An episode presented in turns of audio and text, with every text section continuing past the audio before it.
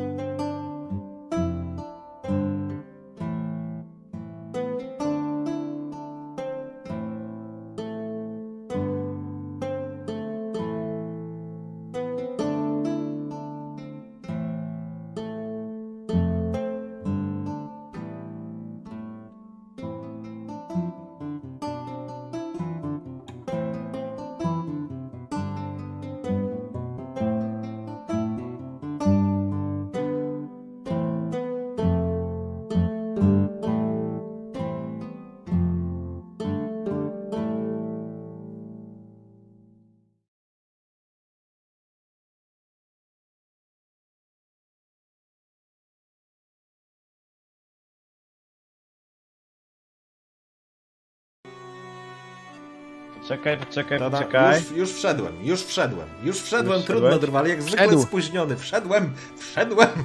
Wszedł. Witamy wszystkich bardzo, bardzo serdecznie. Mam nadzieję, że nas słychać i nas widać. Dajcie tylko znać, czy nas widać i czy nas słychać. A napiszcie proszę na czacie. I cóż, i ze mną są fantastyczni goście. I zaczynając od góry, Drwal Donimir Herz. Witam pięknie, witam serdecznie, witam wszystkich widzów e, Karczmarza, witam wszystkich widzów też tutaj na strumyku, który transmisujemy. Pamiętajcie, że strumyk jest u Karczmarza, macie linka, wbijcie sobie do niego, zostawcie łapę, zostawcie reakcję, zostawcie co tam chcecie i Liczę na was. Dobrze, następny, następny w kolejce Nexus Grunaldi Hork. Dzień dobry. Aha. E, Mało. Myślałem, że tam dasz Krótko coś od... na temat. Cześć, ja jestem Nexuro y, i będziemy dzisiaj sobie, sobie grać fajnie. Ja mam fajnie będzie. E, Co ja powiedzieć? e, Dobrze, nie, nie, spoko. Nie musisz, Wiecie, się, my na ogół wygrane chłopaki jesteśmy, nie? Ale ten... nie musisz się Teraz tak włączyłeś kamerę i już jest tak. y, Jest, kamera jest. Dobrze. I oczywiście ostatni, ale nie na końcu, Dredu Tolera Kernace. Siemaneczko wszystkim, cześć. E, witam szczególnie, widziałem, że się już szpiorki moje pojawiły na czatach, więc witam też serdecznie e, ludzi z Oniona. E, Karczmasz prowadzi fajne sesje, więc jakby bądźcie, bywajcie tutaj częściej. Dziękuję pięknie, dziękuję za dobre słowo. Ja jestem oczywiście Karczmasz i witam was bardzo serdecznie w swojej karczmie. Dzisiaj wracamy z Wiedźminem O, RPG. nie zapomnieli i o mnie, Teoretycznie ogarnąłem, jeżeli nie ogarnąłem, to niestety będę musiał je wyłączyć, ale w każdym razie witam was bardzo serdecznie. Mam fantastycznych graczy, mamy kolejną sesję z drugiego sezonu Wiedźmina, więc będzie się działo. Witam cały czat, wszystkich, którzy dotarli i z karczmy, i dotarli od Rwala, i Nexosa, i od Dreda. E, I mam nadzieję, że będzie, będzie, będzie wszystko w porządku. Gdzieś tam się pojawiło, że start 19.30 Dust, ale to jakaś stara informacja zdeaktualizowała się. Eee, kiedy? To, to, kłamał widzów. Wszystkie na Co to fejsie jeszcze- co jeszcze informacje szły na, o 20.30, więc nie powinno być e, kłopotu. Rozumiem, że nas słychać. Każdego z nas było słychać. Tu dostałem info, że mnie troszkę jest, jest troszkę słabo słuchać mnie, więc jeśli by można było, słuchajcie, dajcie znać, czy jeszcze wszyscy jesteśmy w nie miarę, w miarę dobrze słyszalni, widzialni. Podkręciłem cię drwalik wy, wyżej. Dzięki Skorpio za follow, czy za suba, nie wiem, ale za coś. E, w każdym razie, mm, skoro nas widać i słuchać, to dobrze, teraz jeszcze powiedzcie tak. Jest muzyka i czy słyszycie muzykę, ona nie jest za głośna, żeby ona nas nie zagłuszała. To jeszcze raz tutaj taki teścik, teścik, żeby, żeby sprawdzić, czy powinno być. Widzowie, nie kłamcie tylko, bo ja was znam. Jesteście tak, lubicie sobie taką projekt, taki chaos. My zwykle rolą. pytamy, a później okazuje się, że ej, gdzie muzyka? O, Madara, dziękuję pięknie, dziękuję. Słuchajcie, Najdziesz przy mówi, okazji że muzyka jest wznoszę toaścik tutaj za wszystkich obecnych. Dziękuję. Pamiętajcie, pamiętajcie, tutaj wbicie do, tutaj chłopaków także wbicie do, o, tutaj chyba nie muszę wstawać On już się ten. Kurde, Pamiętajcie, pamiętajcie, że- napić zamkniętej wody. Nice. Zapisik ze streama później na pewno będzie u Karczmarza na kanale, także sobie już go tam zaobserwujcie. Tak, tak, tak. Subujcie, subujcie, będzie co oglądać. Warto! Dobrze, w takim razie oczywiście kapkę ciszej. E, Mogę troszkę ściszyć. To jest ważne, bo później ostatecznie na zapisie ta muza jest. e, potrafi trochę zagłuszać. Oj, piwo mi wylało. Wzburzyłeś No kurde, piwo prawie wylałem. Ej, Jak tak można? Bezeceństwo. można? Bez kurde, to jest Zmarnowałeś lepek z chudego byka, nie piwo. jakiegoś grubego szpaszlaka.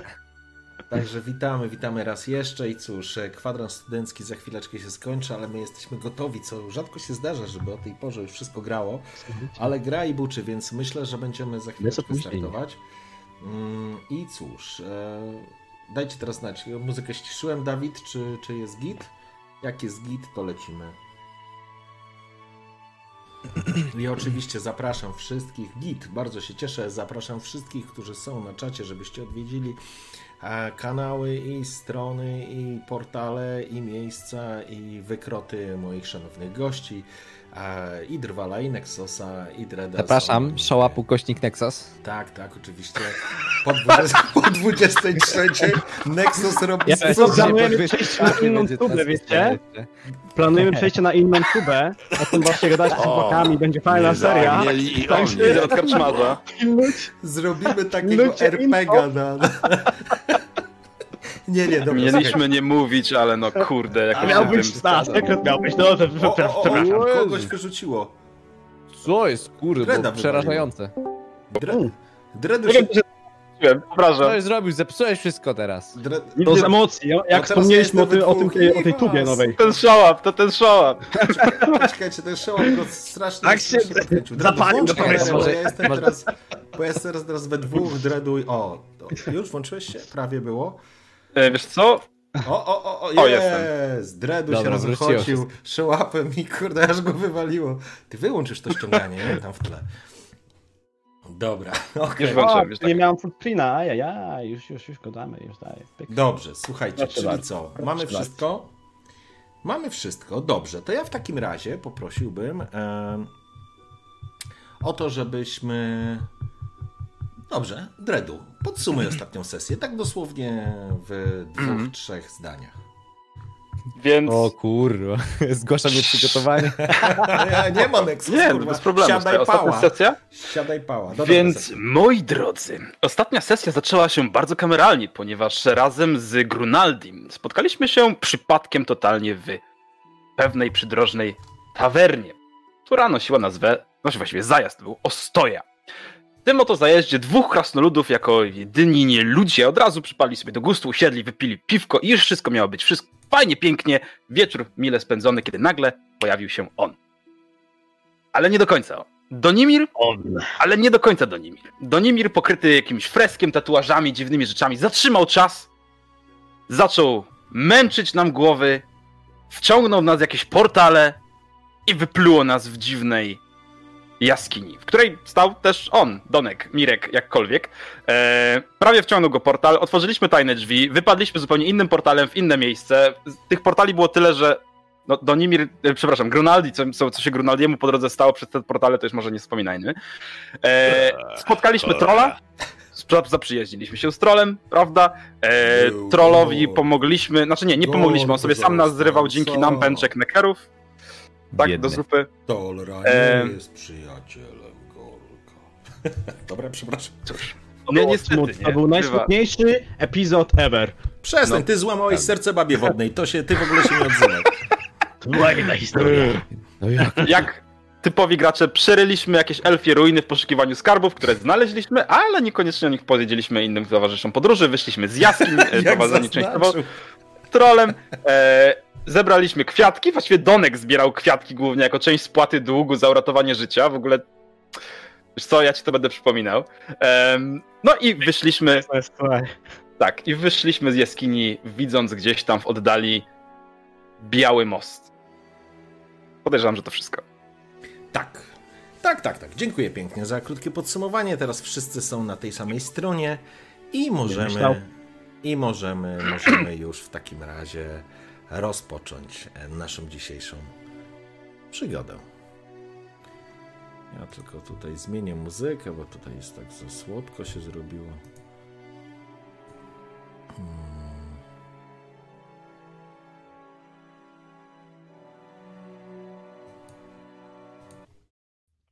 Okej. Będziemy mieć ła- łatwy start Ale takiej muzyce.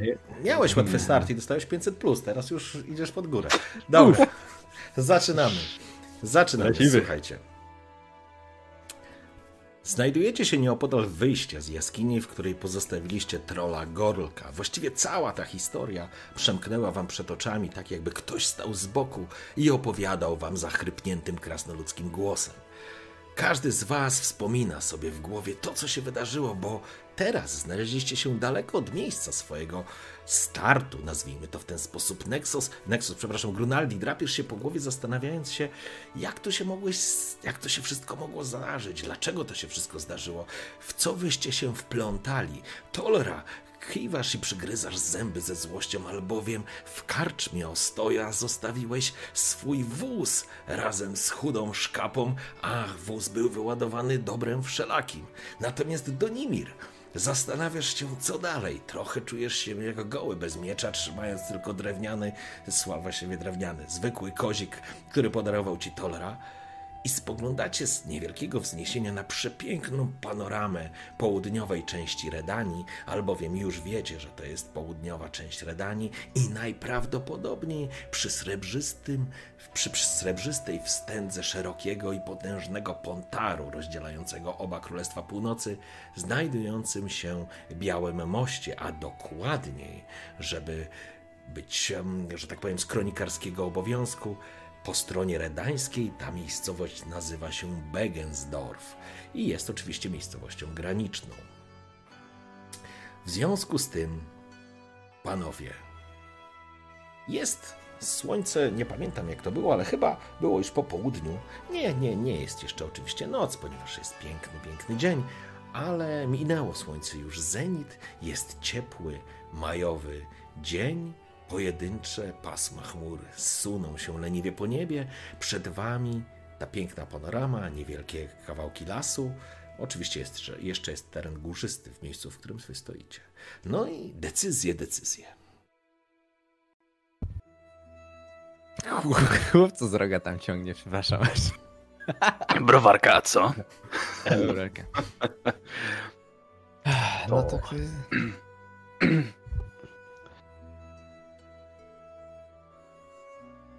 No co? No, ktoś Dobra. może zacząć. No dobra, żeby formalności. Ja nie lubię być dłużny. Ja, żeby nie Idziemy, być dłużny, żeby się w formalności stało zadać, wyciągam ten mieszek z kamieniami. Aha. Leżało sobie, to wziąłem. Cholera jasna. Tolra, skądżeś to wytrzasnął? A, długo by gadać. Mówię, leżało. O, Ale no, jak już Darowanemu koniowi w zęby zaglądać y, nie będę. Dokładnie, więc jakby wyciągam trzy kamyszki. Nie wiem ile ich tam jest, ale tak, tam było 800 e, hajsu, że tak nazwę, w tych kamieniach. Tak, I razy tak. drzwi z tego są zapisane. Tak. Więc jak wyciągam powiedzmy, powiedzmy, że jakby na potrzeby 8 kamieni po 100 sztuk, tak? Mhm. Więc że 3 daję um, Grunaldiemu Okej, i 2 daję Donimirowi. w porządku. Obaj dostrzegacie, że kładzie wam, wyciągając z mieszka, odkłada na wasze dłonie e, po kilka tych kamieni. Są to zdecydowanie kamienie szlachetne. No, nie jesteście jubilerami, O, ale na Nie pierwsze, na zapomnieli i pierwszy o mnie, rzut jak oka, miło. Na pierwszy rzut oka widać, że są cenne. Trudno wam ocenić, wycenić tą wartość, ale tak jak Tolera już wspominał. A, aha, nie, tego nie wspominał. Na pewno, Dla mnie. na, na pewno są sporo warte. O, e, Tolra, co jak co? Przyznać ci muszę, że równy z ciebie chłop. E, Nie spodziewałem się tego, że z tej wyprawy wyjdę niczym jakiś bogacz, ha? I to nie przepierdol na głupoty. A, słuchaj, co to sam za głupot. Bo nie zgub. Dobra, panowie, ludzie, mówię tylko w zamyśleniu jeszcze, nie żebym, e, nie żebym pogardzał tak hojnym i nies- niespodziewanym darem, ale tak z ciekawości, wydaje mi się, że chyba coś tutaj zaszło nieprawidłowo w obliczeniach. jeszcze narzeka, patrzcie go paniczyk, będzie się targował o darowiznę. Tolra. O. Pytam z czystej ciekawości, po prostu może to jakiś krasnoludzki zwyczaj, albo może czegoś nie wiem, albo po prostu może lista była, liczba była nieparzysta. Aha. I co z tym fantem zrobicie, panowie, ha? Czyżby Powiedz mi, doszło tu do jakiejś Mirek. niesprawiedliwości? Słuchaj, Mirek, nie? Bo wiesz, sytuacja jest taka, O, nie zapomnieli i o mnie, jak że mogłem miło. ci dać te dwa kamyszki. Tak wiesz, bo masz ładne oczy, nie? Będą ci pasować. Albo mogłem cię zostawić tam w tej jaskini razem z Grunaldim. Już wyciągam notesik. Odliczę ci to. Powiedziawszy, wolałbym zamiast odliczania czegokolwiek, hmm, może tak mały zakładzik. E, wiem, że przed nami długa droga i pewnie jeszcze trochę nam na tym zejdzie, ale słyszałem, że wy, krasnoludy, bardzo lubicie, oprócz gwinta oczywiście, grywać w krasnoludzkie kości. Może byśmy tak zagrali. O jeden kamyczek.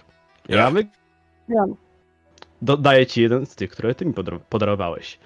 No, Y, ja takiej oferty W sensie, to- kiedy, przepraszam. E, Kiedy, kiedy wygram, ty mi dajesz jeden swój, a kiedy przegram, to ja ci daję jeden mój. Taki prosty, szybki zakładzik. no, Donimir, no co tyś zgłupiał? E, Zobacz, Tolra jeszcze tutaj nie pozbierał się po rozstaniu z przyjacielem, a ty już chcesz go skubać z pieniędzy, ha? Myślałem po prostu, że jakoś sobie umilimy tą naszą wycieczkę. E, W sumie, czemu by nie, nie zażyć troszkę rozrywki? Karczmy w okolicy nie widzę, a gra w kości to zawsze jakieś urozmaicenie. Co jak co, ale od takiej oferty to raczej odstąpić się nie idzie. E, Tolra, e, masz przy sobie kosteczki? Wiesz co? Ja kosteczki może i mam. Ale do, gra, do grania tak szczególnie nie, nie skory jestem. Ale wiesz co, Grunaldi? Jak masz ochotę, wyciągam kostki. To graj, baw się dobrze. O, Jakbym grał tak o wszystko, co posiadam, to bym w tej chwili posiadam bardzo mało. o Donimirze, e, to jak, przyjmujesz kolejeczkę? Z krasnoludem jeszcze nie grałem. No to zobaczymy, jak potoczą się tym razem nasze losy. Łapię kosteczki, które dostałem, a następnie Dobrze, i teraz mam takie pytanie. Czy któryś z was, panowie, ma hazard? Umiejętność? Mam jedynie interesy piątkę, miastowy trzy. Ja zaraz jest w emocjach w pierwszej kolumnie. A, w emocjach. Już patrzymy. Emocje? Nie, od zero. Okej. A ty, Domir? imię. mm, Właśnie patrzę imię, gender intellect. A nie, mam hazard znaleźć. jeden, przepraszam. Hazard jeden. Craft skills, nie? Nie, to nie Hazard jest... jeden. Aha, bo ty masz angielską kartę jeszcze. Mhm, mhm. Tak, tak, tak. tak. E, poczekaj, A, zaraz. jest gambling. Mam, widzę, widzę. Mam gambling zero. Masz mam gambling A to zero, ja, ja mam jeden, tylko że jest jedna, jedna rzecz, e, która niestety... W momencie, gdy rzuciłem swoje kości, zacząłem zastanawiać się nad swoim wiecznie prześladującym pechem. Poczekaj, poczekaj. Miejmy za- nadzieję, że tym razem nie wypnę się niczym młoda panienka i nie zostanę zerżnięty, jak zwykle. Dobrze, słuchaj, teraz tak, w związku z tym, że yy, tak naprawdę tylko Grunaldi ma plus jeden, to do, ty do twojego rzutu masz plus jeden. Dodajesz. E, Rzucasz K10 i teraz tak, jeśli chcesz, możesz użyć szczęścia. Ileś Nie punktów? chcę szczęścia. Okej, nie tak. szczęścia. Teraz e, Drwal, twoja, twoja kolej. E, To znaczy twoja, e, w twojej gestii. Też rzucasz, rzucajmy, umówmy się, K10 kostką i jeżeli nie używasz szczęścia, to po prostu ty masz K10, a ty Nexus, ma, e, Nexus Grunaldi, a ty masz K10 plus 1, ze względu na to, że masz swój hazard. To doliczyłem po prostu to. To co, ja zaczynam rolnąć, klikać? No to rzucaj. Ty szczęścia nie używasz, więc rzucasz K10. 6 plus Sześć. 1, twój wynik to 7. Drwal? Bonini? Używasz Jestem szczęścia? znany jako, jestem znany jako e, stary szczęściarz, e, przynajmniej na trakcie, ale e, ile tam punktów szczęścia mi zostało? Zobaczmy. Masz, macie, Jakie ty mam- szczęście? Nie dotykaj tego szczęścia. macie full, macie full. Mamy full. full od nowej sesji zawsze jest full. Nie, dobrze, ja uznaję, że moja szczęśliwa gwiazda nade mną świeci i także rzucam dziesiątką, tak? Dobra, rzucasz bez Dobra, szczęścia uwaga. i... I kości się turlają, a Donimir z błyskiem Miałem w oku noca. i szelmowskim uśmiechem wskazuje swój wynik, który jest wyższy od twojego Grunaldi. Człeczyna wygrał. Sia jego mać, chędożone kości. Widzisz, Teraz krasnoludami jest przyjemniejsza niż sądziłem. Będziemy musieli to powtórzyć, panowie. A, masz tu swoje. Mówię, przejmując właśnie od, Okej. od ciebie mój właśnie kryształek. Rzucam go troszkę ostentacyjnie do sakwy, ale z, z miłym, jak najbardziej serdecznym uśmiechem, tak? To nie miało być w żaden sposób e, wredne, gdyż przyznaję, że sam przed sobą zrozumiałem, że patrząc na te krasnoludy, dosyć inne od ludzi, tak naprawdę muszę przyznać, że chyba nigdy nie spotkałem jeszcze krasnoluda, którego, do którego w pewien sposób sympatii nie czułem. Niemniej, chowam je, tak? Okej. Zaciągam woreczek, chowam go. Patrzę teraz na was poważniej. Mości panowie. Zabawa zabawą, ale przed nami ważna robota. Musimy dotrzeć do Hołdborgu. I to jak najszybciej. Powiem szczerze, nie wiem ile czasu już minęło, od kiedy miałem się tam stawić, ale z tego co wiem, moja misja nie mogła cierpieć zwłoki. Muszę dostarczyć to. Wyciągam e, z, z, z zapazuchy zawinięty, dobrze zabe- zabezpieczony właśnie zwitek papieru. Jest to zwitek papieru nasączony mm, woskiem, żeby był odporny na wszelakie mm, właśnie czynniki atmosferyczne. Muszę koniecznie dostarczyć to do kapitana Ralena właśnie w Hołdborgu. Im szybciej, tym lepiej. Możliwe, że sprawa już jest przedawniona, ale mimo wszystko muszę tam się pojawić. I teraz pytanie do was, mości panowie. Orientujecie się, w którą stronę? Ech, to tak się składa, że chyba ja i Tolra zmierzamy w tę samą stronę. Jakże w tak zacnej kompanii podróżować można, to. Tylko problem jest jeden. Nie do końca wiem, gdzie do końca się znajdujemy. Czy ktoś ma pojęcie? Szczerze przyznaję, że ja nie kojarzę zupełnie tych obszarów. Nie Już do końca wiem, gdzie jesteśmy. Teraz tak, teraz tak jak kończyliśmy sesję, e, Tolra, doskonale wiesz gdzie jesteś.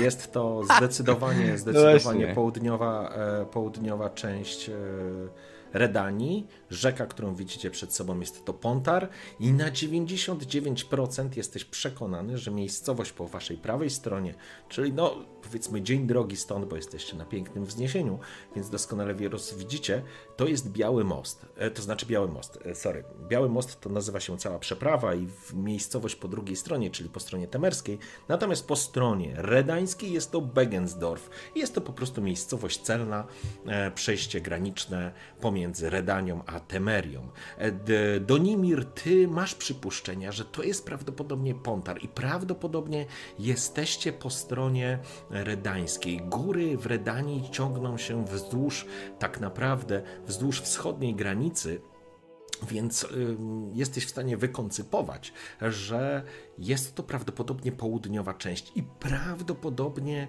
miejscowość po prawej stronie to jest Biały Most. Nie jesteś do końca pewien, natomiast Grunaldi, tak jak wam tobie powiedziałem na początku, ty absolutnie w ogóle nie masz zielonego pojęcia, gdzie jesteś, wiesz jedynie tyle, że jesteś w górach.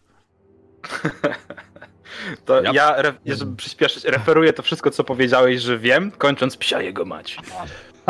I teraz, panowie, jedna A, rzecz. a ja ostatnio tak pa- patrzę, hmm, rzeczywiście, ta rzeka, którą widzimy, to jest Pontar, także musimy przejść na stronę redańską, gdyż... No słuchajcie, myślę, że nie ma co tutaj Na. I teraz... Korzenie tu zapuścimy.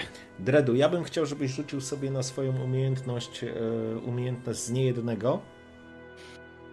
Tam Mhm. jest, e, słuchaj, ty masz kantor w Redanii gdzieś, tego jeszcze nie ustaliliśmy, ale w związku z tym, że masz, ty jest na 15, a to jest z rozumem się łączy, te twój z niejednego pieca? Tak, Czyli tam e, masz na pewno e, sukces. z bazy. Z bazy, okej. E, Więc zdajesz sobie sprawę, że przeprawy na pontarze są dosyć e, rzadkie, a nie ma żadnych brodów. E, Ta rzeka jest potężna, ona ma kilkaset metrów w szerokości i jakby część spławiana tutaj do Białego Mostu jest z flotsam i tam często spławiane są po prostu e, przez flisaków e, bale drewna. Mm, Przeprawą jest Biały Most i sam tytułowy Biały Most Elfia Robota, która pozwala przekroczyć granicę. Mm, Można również we Flotsam przepłynąć przeprawą promową, natomiast według Twojej wiedzy pomiędzy Flotsam a Białym Mostem, czyli w tym odcinku, który widzicie mniej więcej przed sobą, powinna być miejscowość, w której lokalni mieszkańcy również potrafią przeprawić się przez Pontar i to być może będzie najlepsze rozwiązanie, biorąc pod uwagę, że Donimir może mieć problemy z przejściem granicy w Białym Moście. Jebał pies. Chyba nie wspomniałem wam, panowie, Aha. że... Przepraszam, bo jeżeli Musimy faktycznie właśnie. Donek tego nie Mhm. powiedział, to sorry, to, to Tak, wytnij po mhm, prostu tak. to, to ostatnie Znaczy. Spoko, nie? Ale jakby, no dobra, tak- jakby przyspieszając, ja referuję swoje części, to Tak. geograficzne, Mhm. tłumaczę. Pontar, południowa strona, Redania, Begensdorf, rzeczy, kończąc psia jego mać. E, No i jakby, co z tym dalej? Bo do flot sam nie dotrzemy raczej. Tak, tak. A jest też taka sprawa, że nie możemy przejść przez Białe Mosty z A przyczyn... cóż tu się stało? Czemu nie możemy przejść przez most? Powiedzmy, że niekoniecznie jest tam widziana moja osoba i to w dosyć e, ostry sposób e, niemile widziana i mówiąc ostry mam na myśli po prostu zimny kawałek stali. Patrz to, Lora, nasz paniczyk narozrabiał, he? Też żeś na wywijał, opowiadaj. Chciałbym podzielić się szczegółami, ale obawiam się, że to tajemnica państwowa. Tak czy inaczej będziemy musieli... Jaki tajemniczy. No proszę, ładna była chociaż? No, no powiedz, no. po prostu, po prostu wzdycham. Tak czy inaczej, panowie, tamte nie, nie możemy przejść, nie wchodzi to w rachubę. Musimy znaleźć inny sposób. Czy jest tu w okolicy jakieś miejsce, jakaś właśnie wioska? Ludzie, którzy przeprawiają się pewnie może łodziami rybackimi, czymkolwiek, nawet wpław przez tą cholerną rzekę, musimy się przedostać na drugą stronę. Nie wiem, czy mnie oczy nie mylą, ale tam w oddali coś widać. W każdym razie myślę, że uda nam się e, znaleźć jakiś sposób. W każdym razie też musimy e, wyruszyć z tego miejsca. Stać tutaj nie możemy, tak? To Mhm. panowie, chciałbym, żebyśmy spróbowali pchnąć to do przodu i zas- y, Tak. powiedzcie mi, w którą stronę Właśnie dlatego tak, Informacyjnie, informacyjnie tutaj, bo jest faktycznie, muszę to dołożyć Mhm. na kolejną sesję. Drwal, czyli Donimir Herz, to jest rycerz, e, żołnierz, banita, archetyp wojownika. Nexus Grunaldi Hork jest rzemieślnikiem, natomiast Dredu Tolora Kernes jest e, kupcem i to jest tylko kwestią uzupełnienia informacji dla widzów. E, więc panowie, e, teoretycznie macie do wyboru. I Tolra, ty jesteś w stanie mm, jakby kierunkowo poprowadzić ich, bo znasz ten teren na tyle dobrze, że znajdziesz. Albo idziecie do Białego Mostu, albo idziecie i szukacie tej miejscowości, która jest nad brzegiem Pontaru i, dro- i jakimś rozlewiskiem, albo idziecie w kierunku Flotsam, czyli skręcacie z waszej, idziecie na lewo, do Flotsam, prosto teoretycznie tam tak gdzieś miejscowość i w prawo Biały Most. I to są trzy takie podstawowe kierunki i chciałbym, żebyście się zdecydowali, w którą stronę chcecie pójść. No, najprościej Biały Most, nie? A, tylko, Biały na most Białym trudny Moście... Tylko, że na Białym Moście nasz drogi paniczyk będzie musiał pożegnać nogi ze swojej życi, a? Obawiam się, że razem ze mną, tak żebyście pożegnali się z tym czołowym, musimy zmierzać do Flotsam albo w jakąkolwiek inną stronę. By, byleby nie tamtędy. Mogą być jeszcze jakieś tak przyprawy. przyprawy. Przyprawy na Pondarze są rzadkie, ale może akurat coś trafimy przy Białym Moście. Powinno coś akurat, no pff, Begensdorfie powinno coś być. Mm, Ja się na tych Jak- terenach nie Dobra, znam. myśl. Żebyśmy, Możemy akurat żebyśmy mieć dobrze szczęście, się zrozumieli. do- Mamy Pontar. Ja tylko jedną rzecz Hmm? uzupełnię, żebyście mieli też, y, żebyśmy mieli pewność, że się rozumiemy. Przy okazji, Drwal, y, kamerka ci czasami się frizuje i, i, i odfrizowuje. Zauważyłem, zauważyłem. E, Biały Most to faktycznie fizyczna budowla p- wzdłuż, w, w poprzek, przepraszam, Pontaru, umożliwiająca przejście. Ze strony temerskiej jest ta miejscowość, nazywa się dosłownie Biały Most, ze strony redańskiej e, jest to Begensdorf. I to jest jedno wejście, z przodu gdzieś pomiędzy Begendorfem a, tfu, między Białym Mostem a Flotsam jest jakaś teoretycznie wieś, w której być może będzie możliwość przeby- przeprawienia się i bardziej na wschód, czyli z waszego punktu widzenia totalnie w lewo, a schodzicie górami i kierujecie się do Flotsam. No Dobra, tak, ja, Miśki. bo, bo, bo ja, to, ja, ja się zdaję nawet, ja was tylko popędzam. O, tak Tak. swoimi wypowiedziami. Tak, żeby... Dobra, Miśki, nie ma co dłużej tutaj e, mi trężyć. Jak tego nie, nie wcisną przez Biały Most, nie przepuścimy, no to lecimy szukać tej wioski, będzie najszybciej. Jak czas goni, to nie ma co do Flotsam spieprzać, bo nam tu parę dni zejdzie. O, i to jest męska decyzja. Ja jestem za. Przegłosowany, idziemy. To co, panowie? Ruszamy. Przepraszam. Dobrze, w porządku. Bieramy się, idziemy. Zbieracie się i schodzicie. Sorry.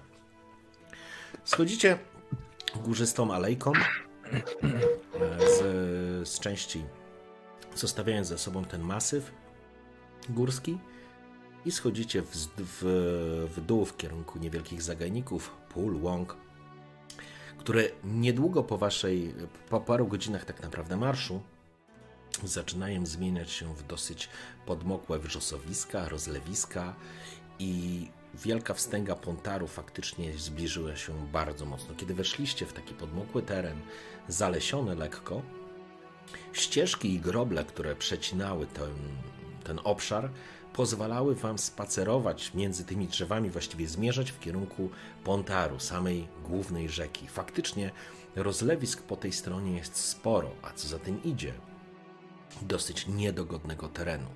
Jak byliście w części górzystej, krasnoludy sobie dawały całkiem dobrze radę. Powiedziałbym nawet lepiej niż Donimir. Natomiast kiedy przestrzeń się zmieniła i krajobraz się wokół was zmienił, sytuacja również się zmieniła dla krasnoludów. Raz po raz wpadacie w jakieś błocka, woda wlewa wam się za cholewy, w powietrzu unosi się cała masa krwiopijców i innego, innego, innych owadów, które doprowadzają was do szału. Przy tym jest gorąco i bardzo duża wilgotność z tej strony. Kiedy słońce powoli, powoli chyliło się ku zachodowi, zalewając niebo pomarańczem i czerwienią, wyszliście na północną, na północny brzeg Pontaru, który przed wami się rozpościerał i po lewej stronie dostrzegacie przykucniętą przy rozlewisku wieś. Do niej prowadzi prosta droga, która dalej ciągnie się prawdopodobnie w kierunku Begensdorfu i dalej, dalej w stronę Redanii, ale miejsce, w którym jesteście, no widzicie, że to jest wieś, tak naprawdę wioska rybacka, przykucnięta przy brzegu Pontaru przy potężnym rozlewisku.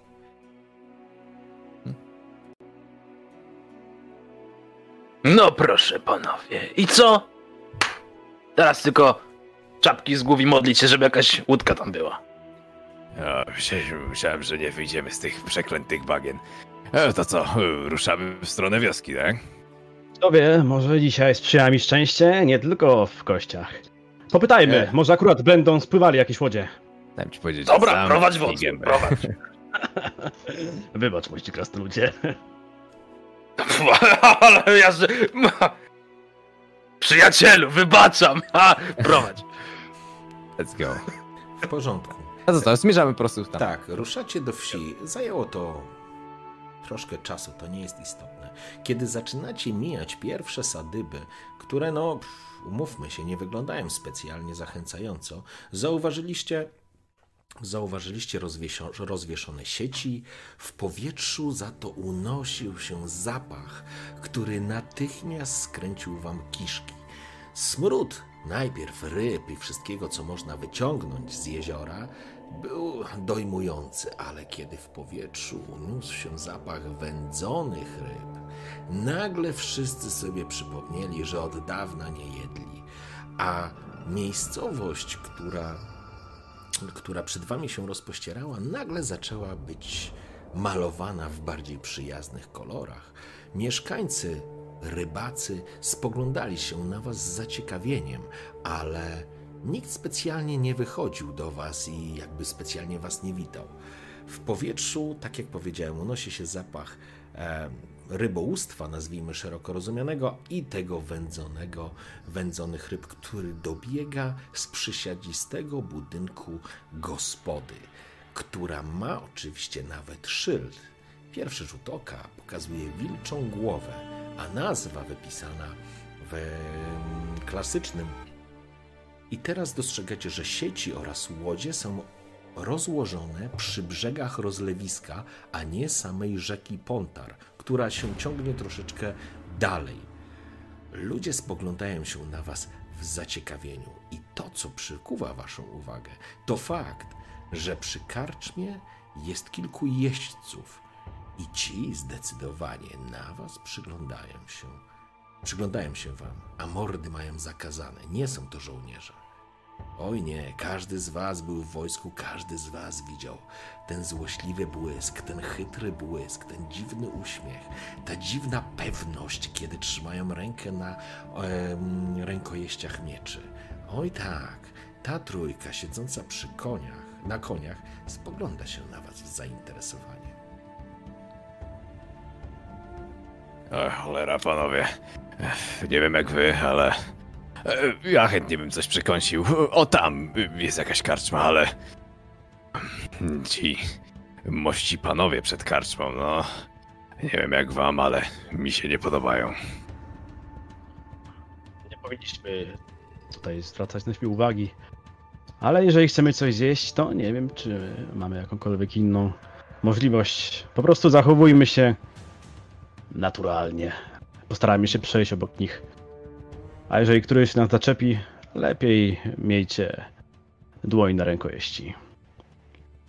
Powiem ci, Donek, jak nie chcesz na siebie zwracać uwagi, to pierwsze co powinieneś zrobić, to nie powinieneś podróżować z dwójką krasnoludów, ale... Zobaczymy jak pójdzie. Słuszna uwaga. Miejmy nadzieję, że mimo ich toredania, to tolerują tutaj nie ludzi. Chodźmy, No to- mości panowie. No to Donek, e, prowadź do swoich. No. Czujesz się nagi skierujemy. Spojrzałem na, na jego z przekąsem na słowo swoich. Czujesz E. się nagi do Nimirze, nie mając miecza u pasa. Nerwowo przekładasz Ale- rękę po rękojeści tego wątłego, małego sztyletu, zabawki, noża do strugania kołków, a nie, a nie prawdziwej broni. Am, ale ruszasz, jak rozumiem, pierwszy, tak? Krasnoludy idą za tobą. Przodem, krasnoludy. Trzymajcie się blisko mnie.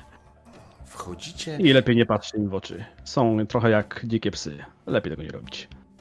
wy przechodzicie, idziecie wzdłuż tego budynku przysadzistego. Jest to, tak jak powiedziałem, wiejska gospoda gdzieś na końcu świata.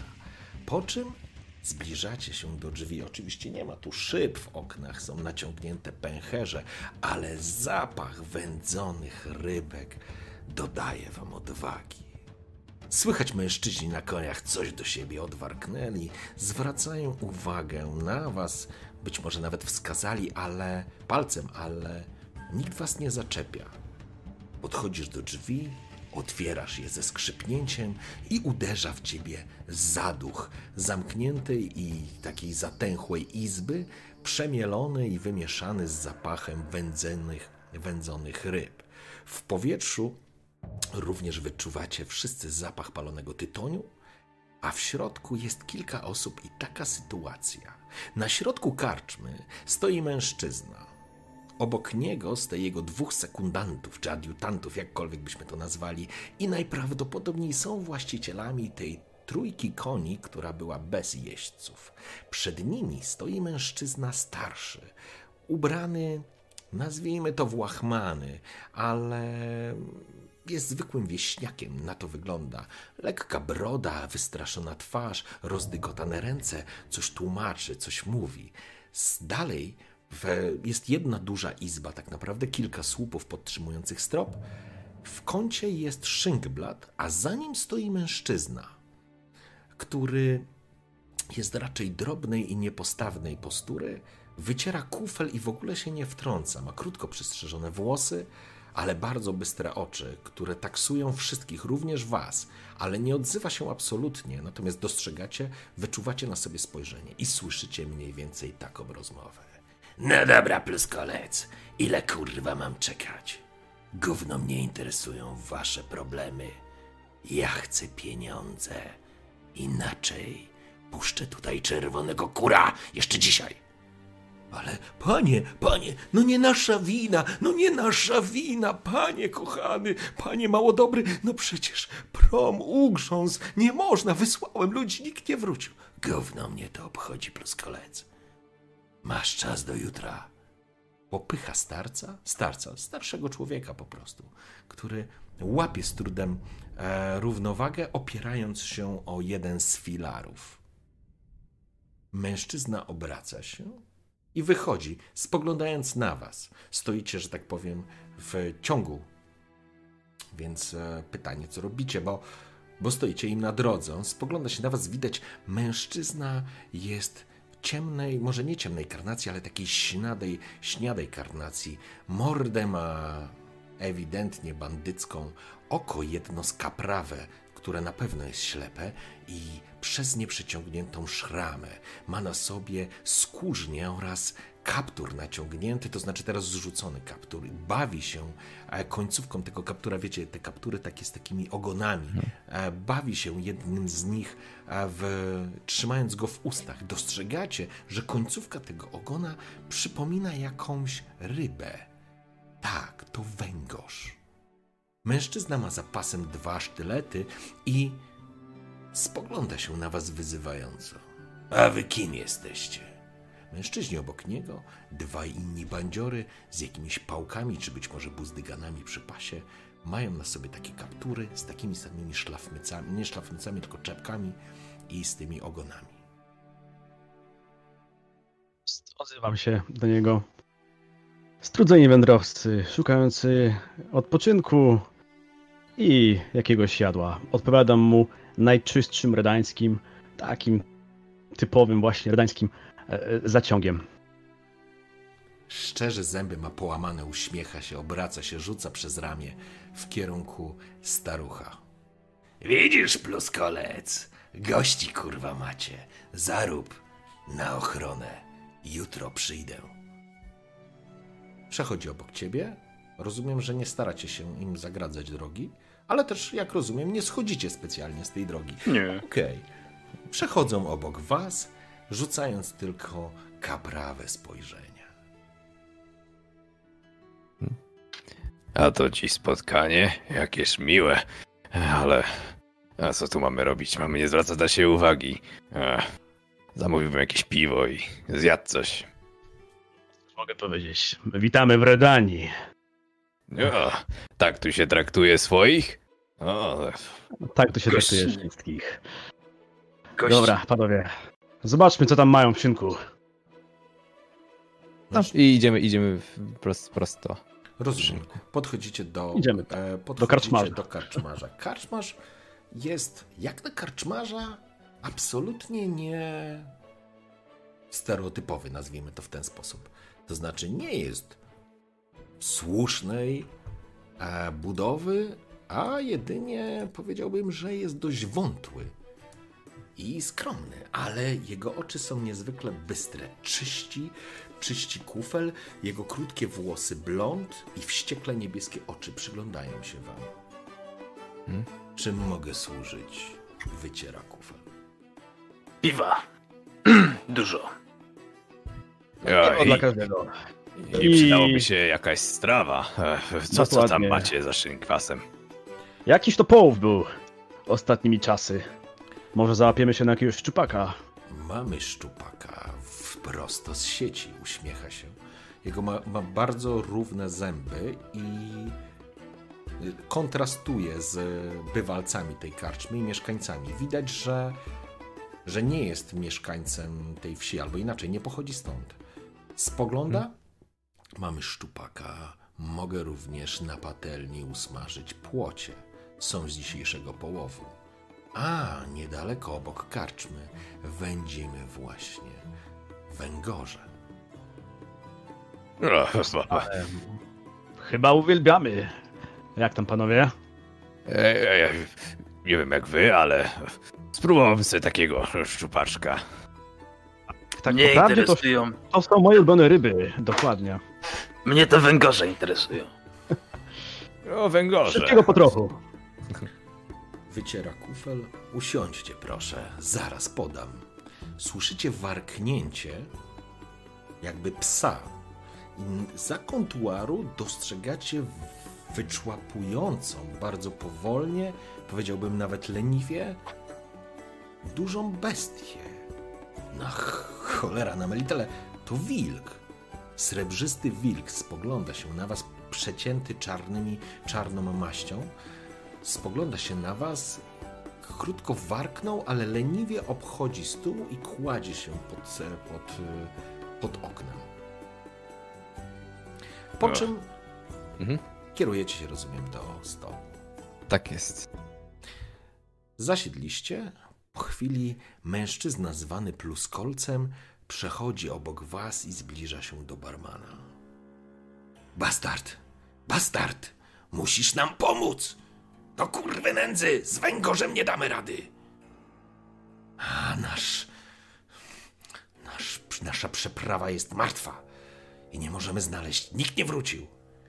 To nie mój problem, starczy. Wyciera. Kufel, słyszycie tą rozmowę. Musisz nam pomóc. To nie mój problem, starcze, powiedziałem ci. Dopóki prowadzę swoją karczmę, nic mnie tu nie obchodzi. Płacę daninę na rzecz wsi, więc organizuję ochronę. Wyciera dalej. Po czym sięga, obraca się i zaczyna nalewać piwo. Słyszeliście, panowie? Była mowa o jakiejś przeprawie.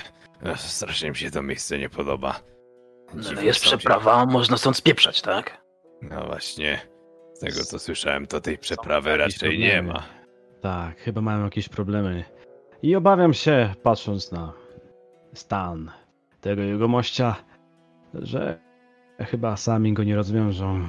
E, e, Ja myślę, że nie powinniśmy się w to plątać. E, Nie powinniśmy zwracać na siebie uwagi, panowie. Nie powinniśmy, ale nie wiem, czy mamy inny wybór. Do Flotsam daleko stąd, a kto wie, może tylko, nie wiem, mają dziurę w barce, czy czym tam się przeprawiają. Zawsze możemy spytać i się No. Nimir, ty to chyba lubisz pakować się w kłopoty, co? Nie mało ci O. wrażeń?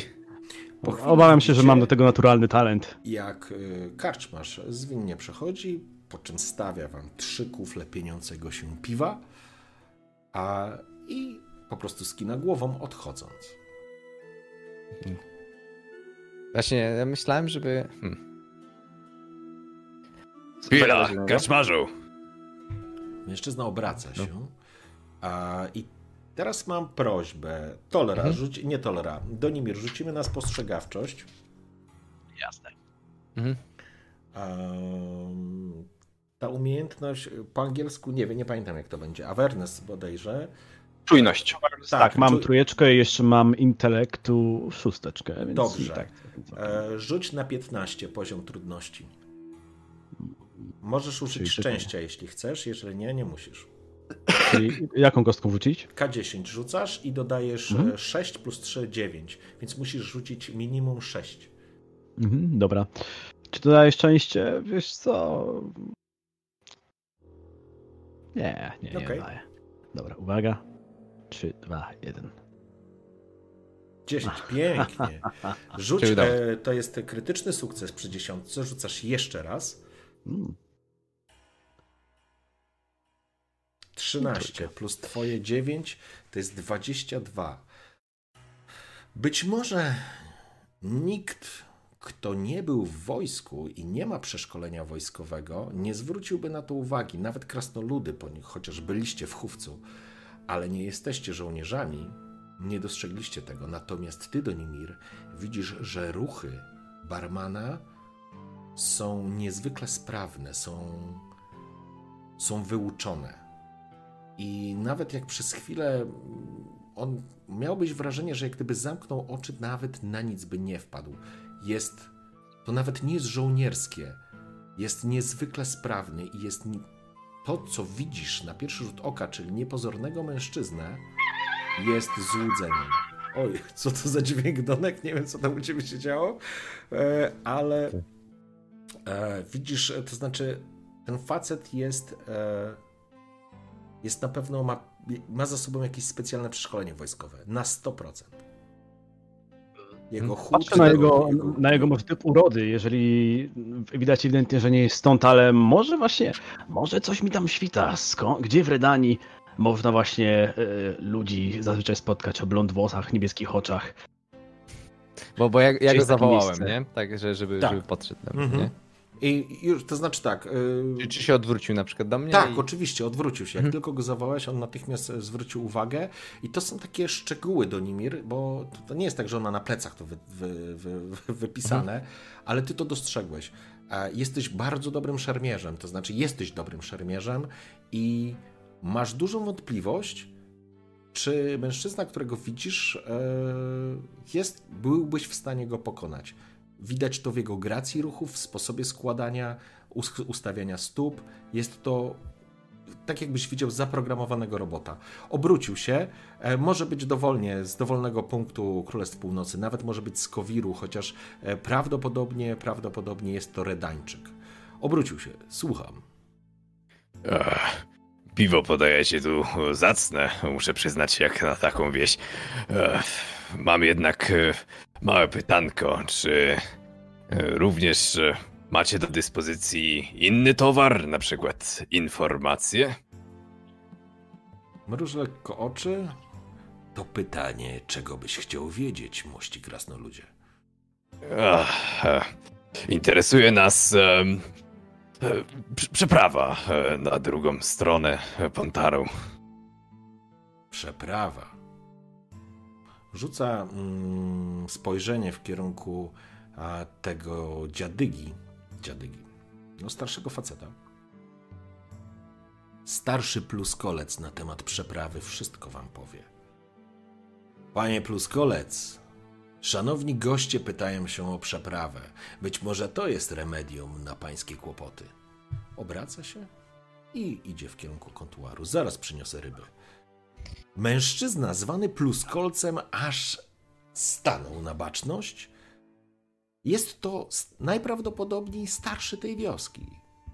Widać o, mocno pooraną e, twarz e, z marszczkami, wychłostaną słońcem. Lekko, to znaczy lekko, właściwie siwe włosy, siwe wąsy i kanciasta taka twarz, jakby lekko się uśmiecha. Witam, witam panów. Jam jest pluskolec starszy. Stalszy Grosbaumu. W czym mogę pomóc? W czym mogę pomóc? Podchodzi. Usiądź tam, miłości panie, zapraszamy. Po czym pokazuję mu takim gestem, aby Siadam. sobie zajął miejsce pośród nas. Piwo dla tego człowieka przy okazji. A No. karczmasz tylko kiwnął głową. Przeprawy szukacie, panowie? Przeprawy?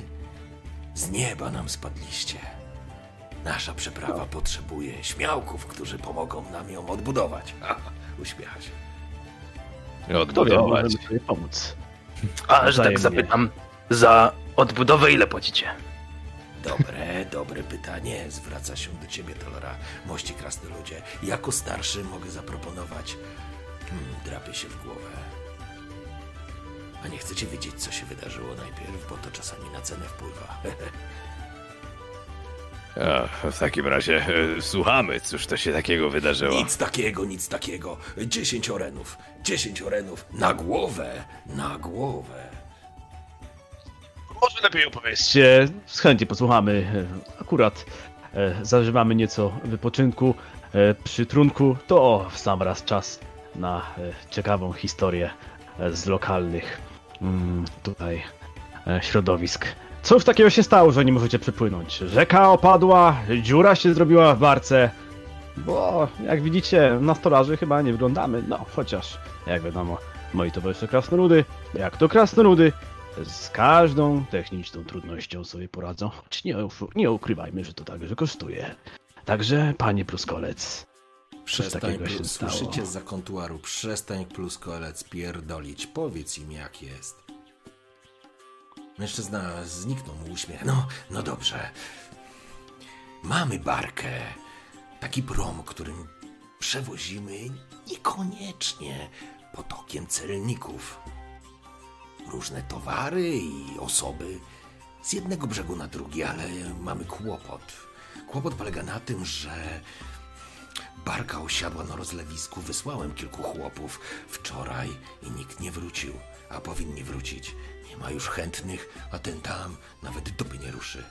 A problem polega na tym, że to jedyne źródło utrzymania, które pozwoli nam węgorza opłacić. A węgorza mieliście, szanowni państwo, okazję już poznać. Więc patrzę, że wy, tęgie chłopy, może byście pomogli nam, prostaczkom. Co wy na to? A skoro szukacie panie, przeprawy, no to wszystkim nam po drodze, nie? No bo najbliższa oczywiście w Białym Moście albo w górę rzeki do Flotsam, ale tam bym nie szedł. Ścierają cholernie to jedno, a droga niezbyt bezpieczna, potworów mnogo i podobno jeszcze wiewiórki hasają po lasach. Bełt, nie, ale strzałą w plecy między łopatki nie najlepiej dostać, prawda? No to jakże będzie, panowie? Na, na, nachylam się do was, mówię. A mi to panowie się totalnie nie podoba. Nie powinniśmy się w to mieszać. Wszystkiego. Mm, poczekajcie chwilę, przyciśnijmy go trochę. Panie Pruskolec, jedno, a właściwie dwa małe, malutkie pytanka, zanim w ogóle podejmiemy decyzję. Pierwsze pytanie. Ilu chłopów wysłaliście po barkę? No, czwórkę będzie, czwórkę, no bo to myśleliśmy, że zniosło ją, ale, ale chyba nie zniosło, bo coś musiało ich na rozlewisku dopaść. No bo chłopy, no może nie żołnierze, ale, ale tutaj daliby sobie radę. No przecież my stąd, my wiemy, co na mokradłach można trafić. Utopca jakiego, albo inną bestię maszkarę. No wiecie, różnie bywa. Chwilunia, moment. Znika czterech ludzi. Tracicie barkę, która jest dla waszej wioski bardzo potrzebna. I nikt z was nie zainteresował się tym, aby udać się i sprawdzić, co tam jest? E, widziałem tego waszego węgorza, jak go zwiecie. Dęgi chłop. Nikt naprawdę nie chciał tam ruszyć? No, mądrze prawisz. Nawet wysłałem swojego chłopaka, żeby do Białego Mostu, a właściwie do Begensdorfu. Po jakąś ochronę, po jakąś pomoc ruszył, ale do Begensdorfu dwa dni drogi w tej nazad, więc czekamy. Jutro być może wrócić z odpowiedzią, a chłopy wczoraj ruszyły i nikt do tej pory nie wrócił. Więc albo zaginęły, albo cholera ich wzięła. Trudno. Tak czy siak powinni już wrócić z rozlewisk. Nawet z informacją, że się nie da tego promu odzyskać. Albo coś złego się stało, a nikt nie wrócił. To z pewnością wpłynie nieco na cenę, tak notabene. Mości panie, wysłaliście czwórkę, nas jest trójka, także w sumie można powiedzieć, że każdy z nas jest wart e, w przybliżeniu półtorej chłopa. Ale pomijając tę kwestię, e, węgorz, dlaczego on i jego ludzie się tam nie wybiorą? Przecież to chyba jakiś członek wioski, skoro mu płacicie. Jakaś ochrona. Spluwa, spluwa, spluwa na ziemię. Plus kolec węgorz, ta kurewska blać. Och, żeby szlak go trafił. To bandyta i złodziej. Za ochronę, przed czym, przed czym bierze. Zdziera z nas pieniądze, bo my niebitny rod narodek.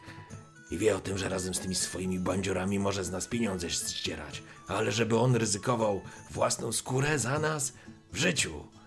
Na pewno, na pewno się nie uda, a po pieniądze przychodzi. A skąd je brać? Skoro prom nie działa? Na rybach? Raz w tygodniu rynek w Begensdorfie. Ale to nie takie pieniądze, żeby węgorza opłacić. A dużo macie chłopa we wsi? No będzie nas razem ze 30 duszyczek, ale to nie same chłopy, rzecz jasna. A No takich, co potrafią kosę czy cep chwycić w łapę, żeby się przejść z nami, to ilu macie? No będzie jeszcze z dziesięciu, ale ja już z nimi rozmawiałem, a oni niespecjalnie się kwapią, żeby promu szukać. A jakby im zapłacić? Oczy zalśniły mu przez chwilę. Jak to zapłacić? Ja nie mam z czego. Ja biedny jestem. Panie krasnoludzie, no jakże to tak? Dobrze, to może ja wyłożę kawę na ławę. Widzisz, panie kolega, bo my tutaj też się nie wzięliśmy z przypadku. O przeprawie to i owo słyszeliśmy. Ja swoje interesy mam tu i ówdzie. Zresztą widzicie, jak wyglądam. I tak bardzo nie na rękę mi, żeby ta barka nie pracowała. I wyciągam jeden z tych kamieni, co znaleźliśmy w jaskini, z tej sakiewki. Kładę go na stole. Takich. To tutaj będzie dziennie kilkadziesiąt przepływać. Jak barka będzie działać. Plus Węgorza opłacicie? plus Co chcecie, to opłacić. Oczy zalśniły złotem. Gębę rozdziawił i przygląda się klejnotowi, który położyłeś na stole. Obok was, jak duch, pojawił się karczmarz, kładąc kufel Mhm. przed pluskolcem i drewnianą misę z rybami smażonymi i połową bochna chleba z nożem wbitym w niego. Zaraz węgorze będą. Wyśmienicie. No, w końcu jakieś rybki. A kamień przeszkadzajcie sobie. nie? Mhm. Ale jakże to tak, panie krasnoludzie? To co my mamy tu robić? Barka ma pływać. Trzeba ją wyciągnąć, naprawić. My lecimy na drugą stronę, bierzemy to, co mamy puszczać barką, a wy zbieracie pieniądze. Jak wrócimy, to część idzie do was, opłacacie węgorza, mamy wszystko w dupie. A tak oczywiście w chuja robię, nie? Dobra, dobra. Ja, A my obaj oczywiście tak słuchamy i tylko ma- potraktujemy ja głowami. mam prośbę. E, Co tam próbujesz mu nawinąć ten makaron? E, Czym perswazją, czy tam manipulacją? Ty masz manipulację? Nie wiem, weź zobacz. to- Zobacz. Perswazja, wypa- wiesz co, wystarczy mi perswazja, podejrzewam. E, No dobra, pokazałeś pieniądze, więc, więc, więc na pewno... e, Ile masz perswazji i cechy? 15? Dobra, nie musisz rzucać. Pluskolec otworzył oczy i masz wrażenie, albo tak to odbierasz, jakby on już oczami wyobraźni liczył te pieniądze. O tak, tak. Ta, ale chłopów trzeba opłacić. Oni pójdą, tylko że. Tylko. A jak nie wróci? A jak nie wróci przynajmniej połowa, to kto później tą wieś będzie prowadził? Oni się znają na przeprawie, znają, mogę, znają teren, mogą poprowadzić. Ale jak co złego ich trafiło, To nie mało chłopów na świecie? Jak zabraknie tych, to przyprowadzę lepszy. Drapnij się po głowie. Ależ mości plus kolcu proszę też się nie bać. Pan spojrzy na nas. Myśmy w bitce wprawni. Przepraszam. Spod ogona krowy nie spadliśmy, w polu nie robiliśmy.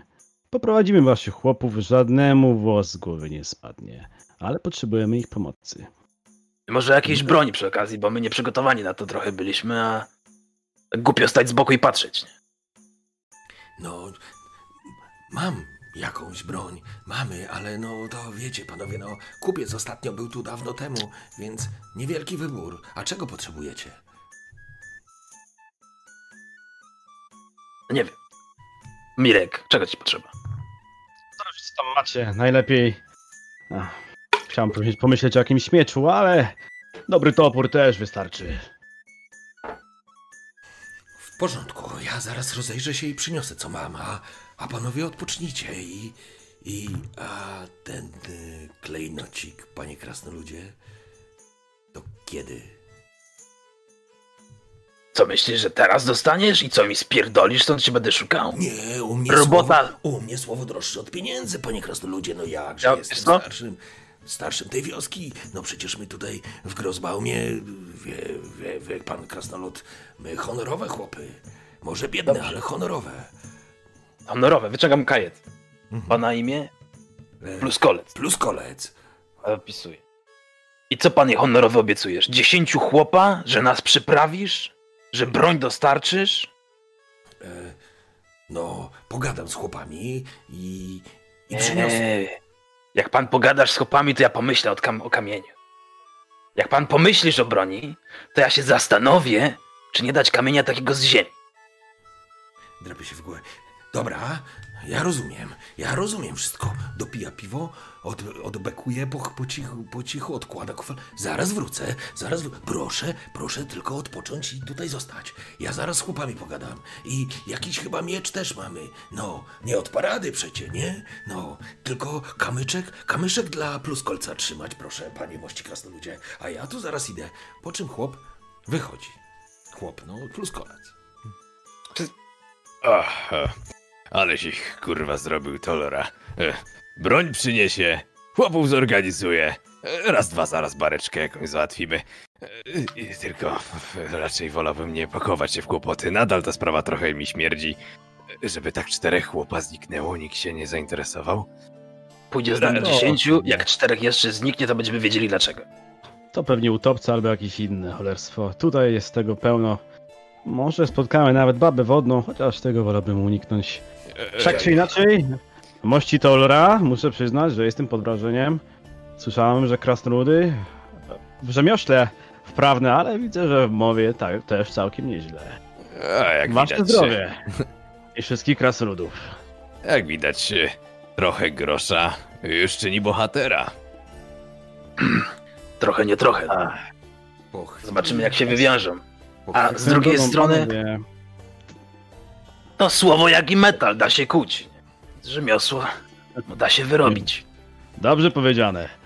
Gdy już mówimy o metalu, słowie i tak dalej, nie wiem panowie, czy zauważyliście, ale karczmarz tej wioski ewidentnie karczmarzem nie jest, a przynajmniej nie z zawodu i z natury.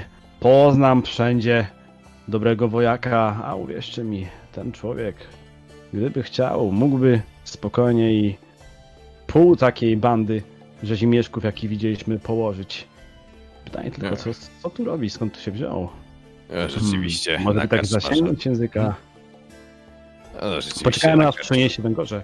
A po chwili Węgorzyki. Krasno, e, przepraszam, karczmarz e, faktycznie po chwili zjawia się z półmiskiem węgorzy, tłustych, a smakowicie pachnących, świeżo wędzonych. No już nie są ciepłe, rzecz jasna, ale odkłada wam, stawia wam na stole, po czym odchodzi nie przeszkadzając.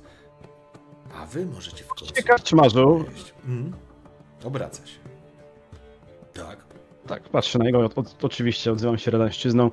Czy myśmy się może już kiedyś nie spotkali? Może służyliśmy razem? Nie sądzę.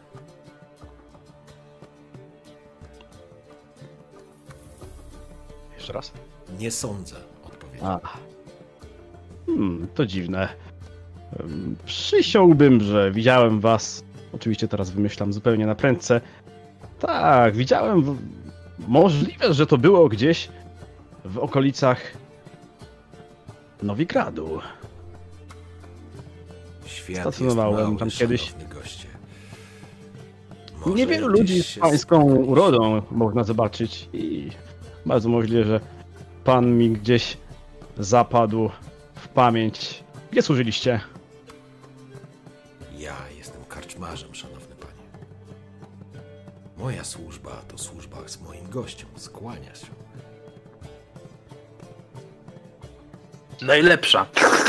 Węgorza. Mm, przepyszny jest. Chociaż piwo nie jest pierwszych lotów, ale węgorz i rybki są świeżutkie. Mężczyzna ewidentnie nie chce ciągnąć tego wątku i raczej unikać będzie dyskusji na ten temat, albo będzie gdzieś tam odpływał. E, czy mogę coś jeszcze przynieść? E, Ja bym poprosił e, jeszcze jedno piwerko, e, jeśli można. Piwa, tak, to dobry pomysł. Ależ oczywiście. Odchodź. Patrzę, na, patrzę trochę z, z przekąsem na odchodzącego karczmarza. Ten gościu coś ukrywa. Na pewno nie, nie jeden nie raz, e, nie jeden raz, nie, nie dwa był w bitwie i pewnie ma swoje na sumieniu. Ty, to, to Chciałbym nimi. jeszcze powiedzieć. Teraz ci powiem, jak mu się tak przyjrzałem, to rzeczywiście coś z tym gościem jest nie tak. Myślałem, że redańscy żołnierze są dumni ze swojej służby. Przynajmniej zawsze tak było. Wiesz, Mamy jak to jest? Może redańscy są. Ale nikt nie powiedział, że on jest redańskim żołnierzem. Ja myślę, że nie ma co go za język ciągnąć. E, Pięknie podaje, e, piwo przyniesie, nie ma co go tam zaczepiać. W sumie. Po chwili Mojej faktycznie racja. trzy kolejne piwa lądują na stole i macie czas, żeby się posilić. Zakładam, że, że tak właśnie teraz ten czas upływa. Kiedy zdążyliście opędzlować wszystkie pieczone płotki i prawie rozprawiliście się z półmiskiem węgorzy i zjedliście pół bochna potężnego chleba, drzwi się otworzyły i wpadł do nich przez nie pluskolec. Szanowni panowie, szanowni panowie, podbiega do was. Jak smakuje, smakuje rybka przednia, przednia, rybki ja wolę, najlepsze, najlepsze. Usiada, siada przy was.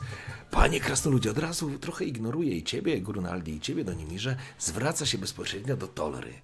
Panie krasnoludzie, mam sześciu śmiałków, wyruszą z wami na rozlewiska i pokażą, gdzie coś mogło złego się stać, ale tak czy siak będą wiedzieli, w którą stronę iść. Pono, cały prom został ściągnięty. Przez prądy gdzieś na rozlewisku ostał. I teoretycznie sprawa miała być, nie mówi teoretycznie, sorry, i miała sprawa być prosta, ale chłopu czterech nie wróciło, więc nie jest do końca prosta. Ale jakżem rzekł, że idą z wami, no z nimi w sensie trzech takich mężnych chłopów, to wnet się uśmiechy pojawiła. Jak powiedziałem, że jeszcze trochę grosza dostaną, no to w ogóle wyjątkowo dobrze. Zatem są gotowi, chociaż twierdzą, że na noc nie lza iść i po co się pchać lichu w łapska. Albo może rano pójdą, albo no, to wszystko zależy, kiedy panowie są, będą gotowi. Nie no, przecież. No i jak już, i jak już znajdziemy, no to puścimy, spławimy z powrotem prom i wszyscy będą zadowoleni. Prawda, panie krasnoludzie? No może, tylko teraz słuchaj mnie, tu pluskol. Mówiłeś dziesięciu. No, dzisiaj Ja chcę... Ja chcę dziesięciu, ale teraz mnie słuchaj, pluskol. trapy się. Znalazłeś sześciu. Nas jest trzech. Ty będziesz dziesiąty. Ale ja stary jestem i łamie mi w kościach. Gdzie ja, panie kochany, będę po bagnach łaził? To... Panie...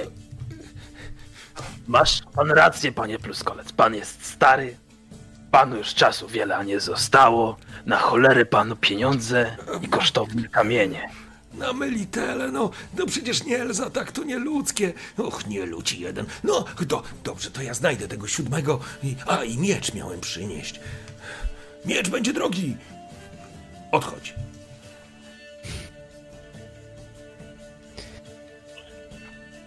I tak płacimy pieniędzmi, których nie ma, także mam mości panowie nadzieję, że przyniesie coś, czym będzie dało się nabić coś więcej niż tego węgorzyka. Po czym zjadam węgorza smakiem.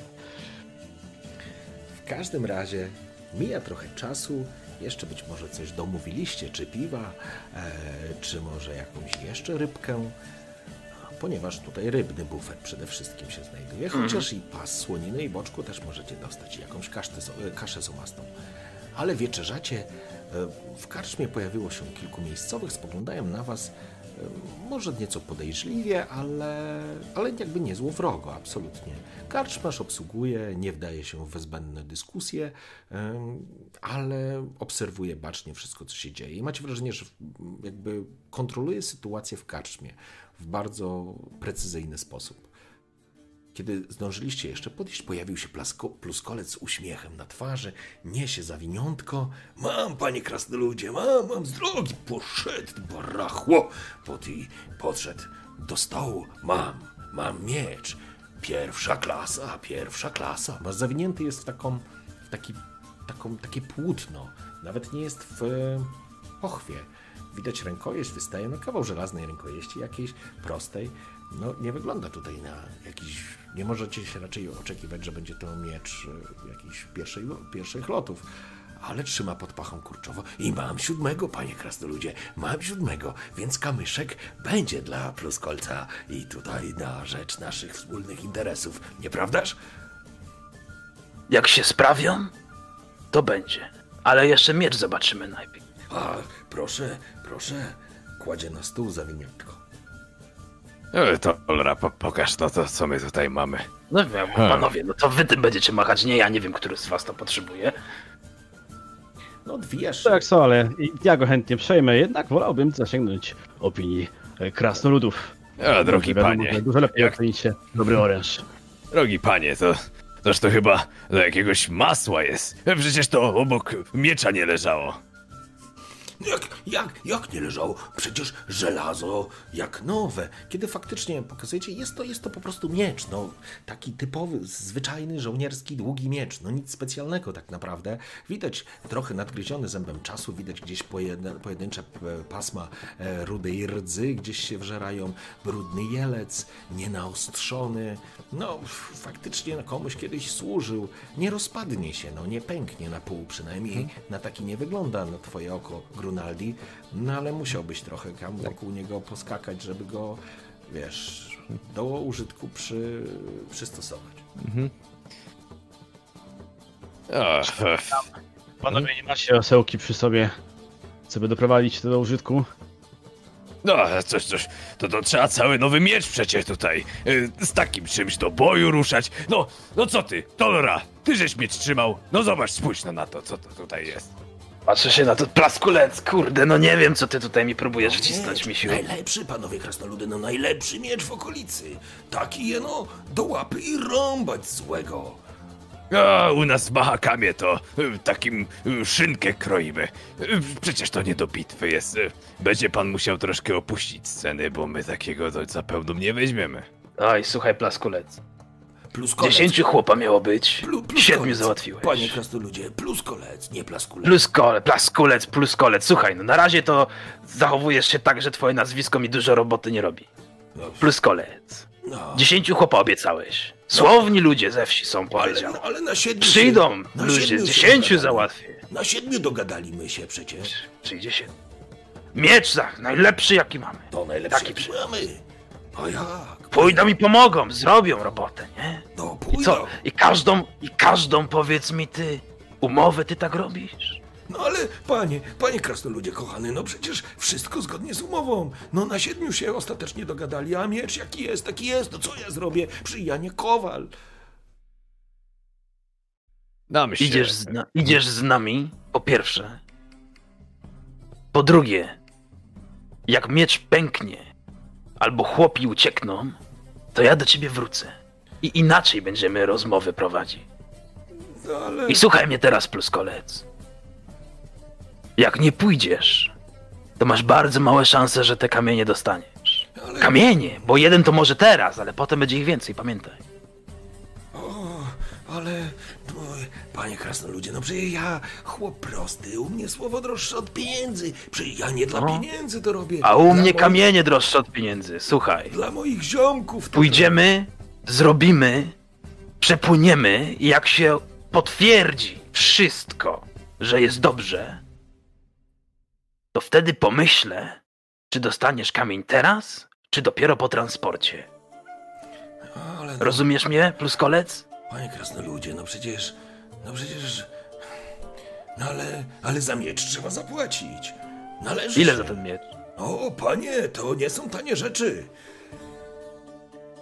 Zamiast pleskole. Drapie się w głowę. I tysiąc orenów. O, dobra cena, tysiąc orenów. Na twoje... Artkam śmie śmiechem. Na, no to znaczy tak. Żeby tak, żeby słyszał. tak, tak, oczywiście. Y, bardzo mocno. No, za nowy tego typu miecz 300 orenów, 250. No, to tak, to to jest powiedzmy rynkowa gdzieś cena, ale no. Popłynął, dużo popłynął, panie.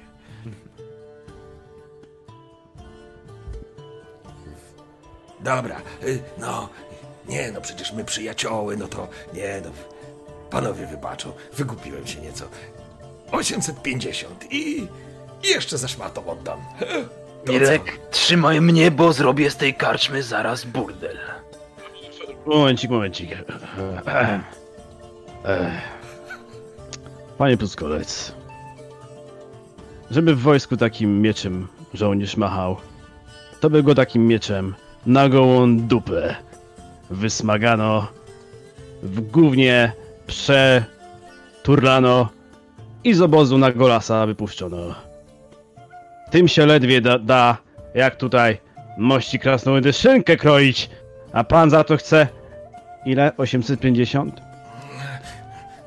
Damy 10. Jak, jak gdzieś? I to tylko jako zadatek za to, że musiał się pan nachodzić. Dzie- 10? Jak Nie no, 10. Nie no, panie kochany, no przecież 10 to już jest, to, to, to nie ludzkie Doka traktowanie. duka. Nie, nie Bo mnie zaraz coś poniesie. E, ch- chwilowe, I panowie. jeszcze, I jeszcze mi tu pan z rasizmem pan tu wyskakuje. No, Panie, chcecie, żebyśmy Zra co? tą barkę odzyskali? no, Musimy mieć czym. To na poczet opłaty mogę oddać miecz. 10 się zależy. Dobrze? 10. He? Tak, możemy się rozliczyć, ale 10 to. No, no chociaż 50 dajcie, no, szanowne pany. No ja wiem, że trochę go tutaj ryż bierze, ale no, można go oczyścić i będzie w sam raz, no. Dolora, mówiłeś, że gdzieś tu niedaleko jest inna wioseczka. E, Myślę, że powinniśmy e, dokończyć piweczko i ruszymy w drogę. Dobrze Dobrze mówisz. powiedziane, było bardzo miło. Dobrze mówisz, Grunaldi. Wstawaj, idziemy. Powolutku Dobra, się dobra, to, pa- panowie, panowie, no, no, no, no nie, nie, nie, nie, nie wariujmy zaraz, no, przecież my, kamraty właściwie, no, jesteśmy, no, rodzi, rodzina prawie, no przecież, ja, ja rozumiem, chcecie pomóc z dobrego serca, więc ja wam z dobrego serca użyczę tego miecza na naszą wielką, wiekopomną misję, ale użyczę, jakbyście panowie chcieli go kupić, to będziemy rozmawiać o cenie ponownie, ale jak już ten e, nasz prom się znajdzie, co, co wy na to, panowie? Użyczę wam tak po koleżeńsku, tak po bratersku, jak sąsiad sąsiadowi. No, tak nachylam się. No, Doniek, będziesz, będziesz miał czym machać. Może lepiej chwycę po prostu kija, jakiego znajdziemy po drodze. No, dawaj pan to żelazko.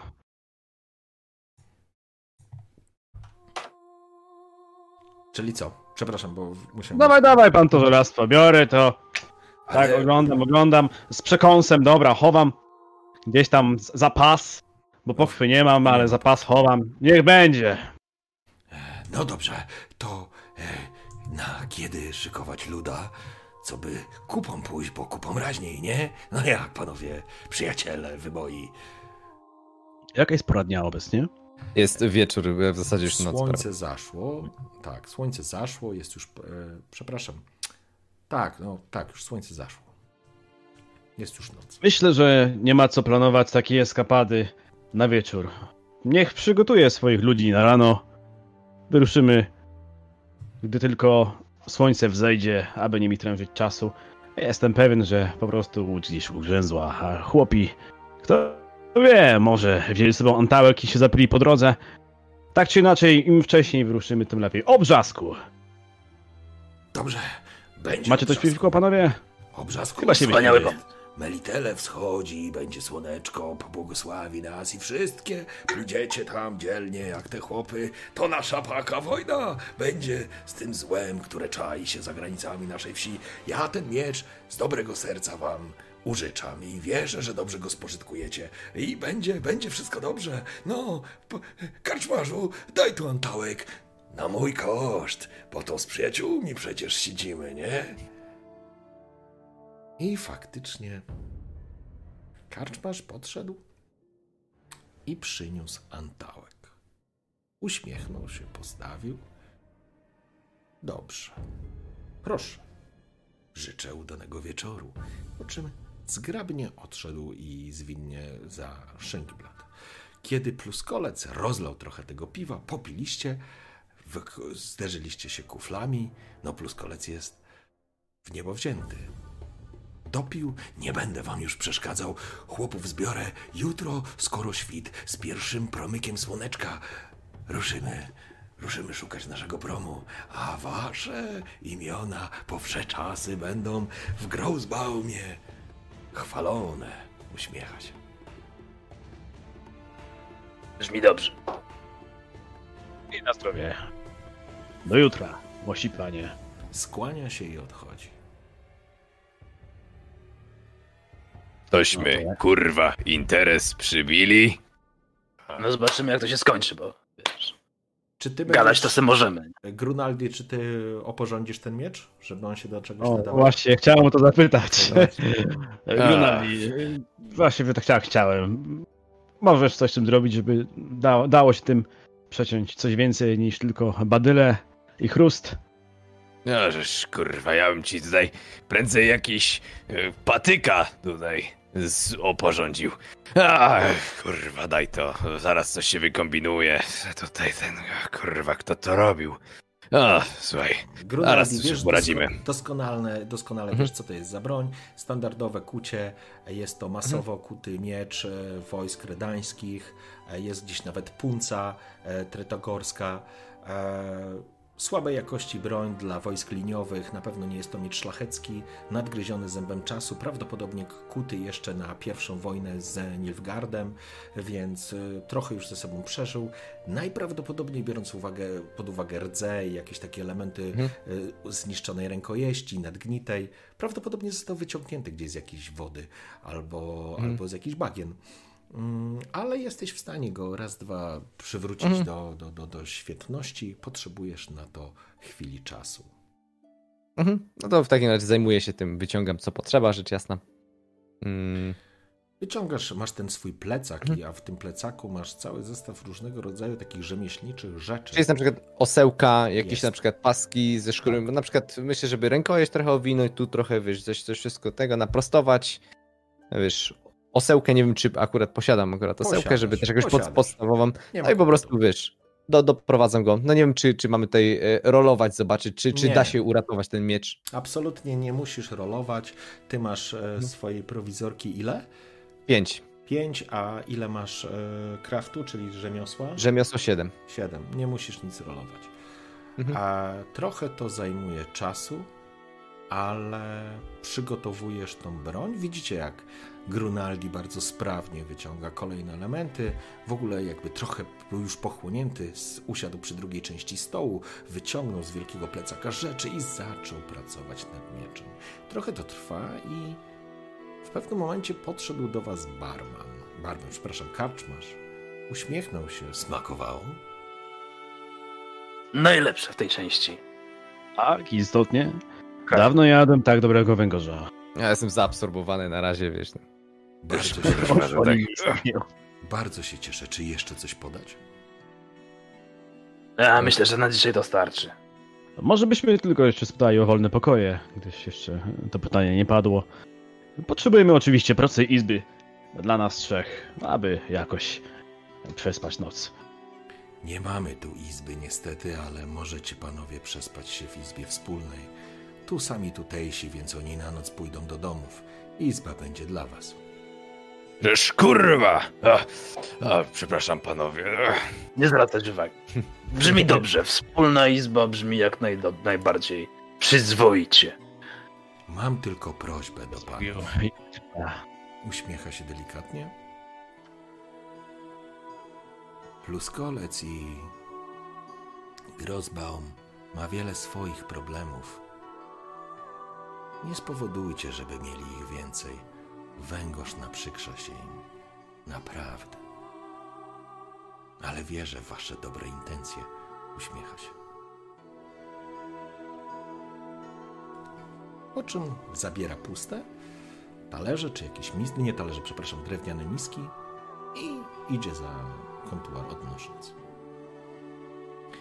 Jakiś czas e, potrzebowałeś, Grunaldi, żeby doprowadzić Mhm. na tyle, ile mogłeś, czyli zrekonstruowałeś tak naprawdę rękojeść jakimiś skórzanymi pasami, dzięki temu na pewno nie będzie się ślizgać w ręku. E, starłeś e, rdze, naoliwiłeś się, naostrzyłeś. No, pch, minęła powiedzmy jakaś godzina, to nieistotne, może pół. Grunaldi się wyłączył całkowicie, mieliście okazję, żeby ewentualnie ze sobą porozmawiać. Zakładam, że na jakieś tam tematy ze sobą rozmawialiście. E, Karczmarz e, może gdzieś pojawił się znak zapytania wobec tego, co powiedział, ale, ale jakby ag- agresji w nim e, nie było w tym, co mówił. Raczej swego rodzaju troska, może dziwnie okazywana, ale mimo wszystko. W każdym razie, mm, kiedy Grunaldi skończył, broń wygląda o niebo lepiej. I faktycznie na, w życiu byś nie przypuszczał, że, na, że można w ten sposób tą broń odnowić i przygotować do użytku w takich warunkach, czyli tak naprawdę przy karczemnym stole. Ach, trzymaj. Ech, W końcu może się do czegoś nadać. Takie rzeczy u nas w Mahakamie to wyrzucamy, żeby je przetopić. Do niczego się nie nadają, ale jak na takie warunki powinno wystarczyć.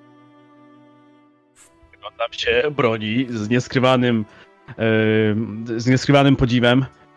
O, panie Grunaldi, żeby tak każdy hufiec wojsk północy miał takiego speca, Nilfgaard uciekałby stąd i nigdy więcej by już tu nie zawitał.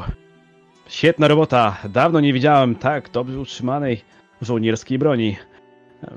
I szczerze powiedziawszy, w tym momencie zupełnie nie mam zamiaru oddawać go naszemu nowemu znajomemu. A póki co.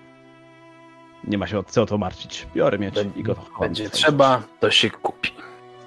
W porządku, Dokładnie. panowie. em, czy coś e, robimy jeszcze, czy idziemy? Myślę, że to jakby na, na nockę myślę, że tego. Tak, już my jesteśmy po kilku dobrych, Ta. kilku dobrych antałkach piwa, najedzeni. Trochę przeszliśmy. Chyba idziemy. To jest. Myślę, że można.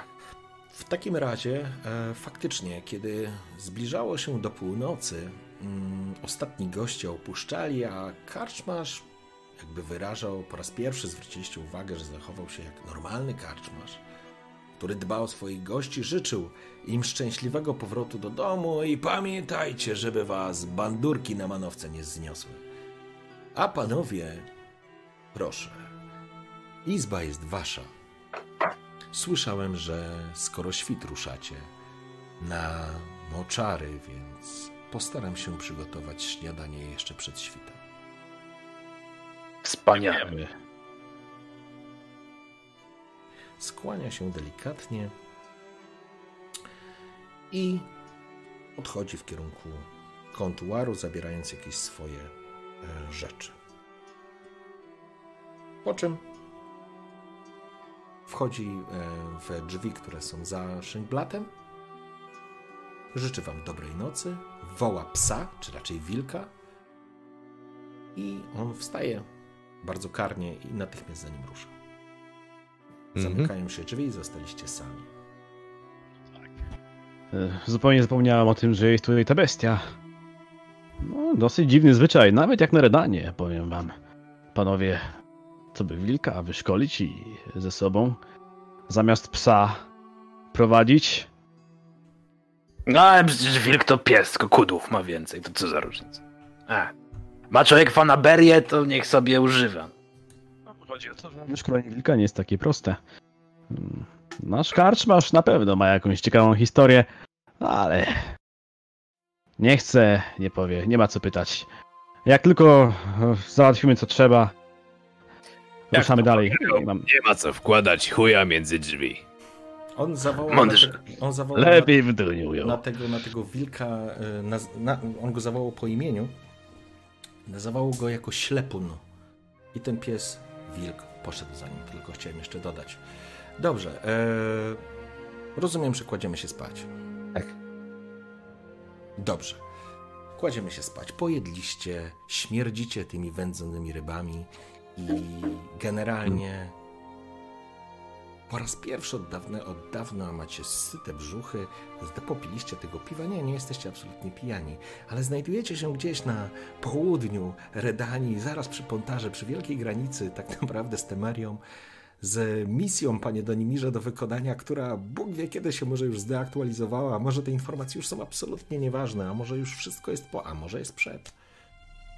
I usnęliście czujnie, jak to zawsze bywa w tego typu przypadkach. Minął. Noc minęła piorunem.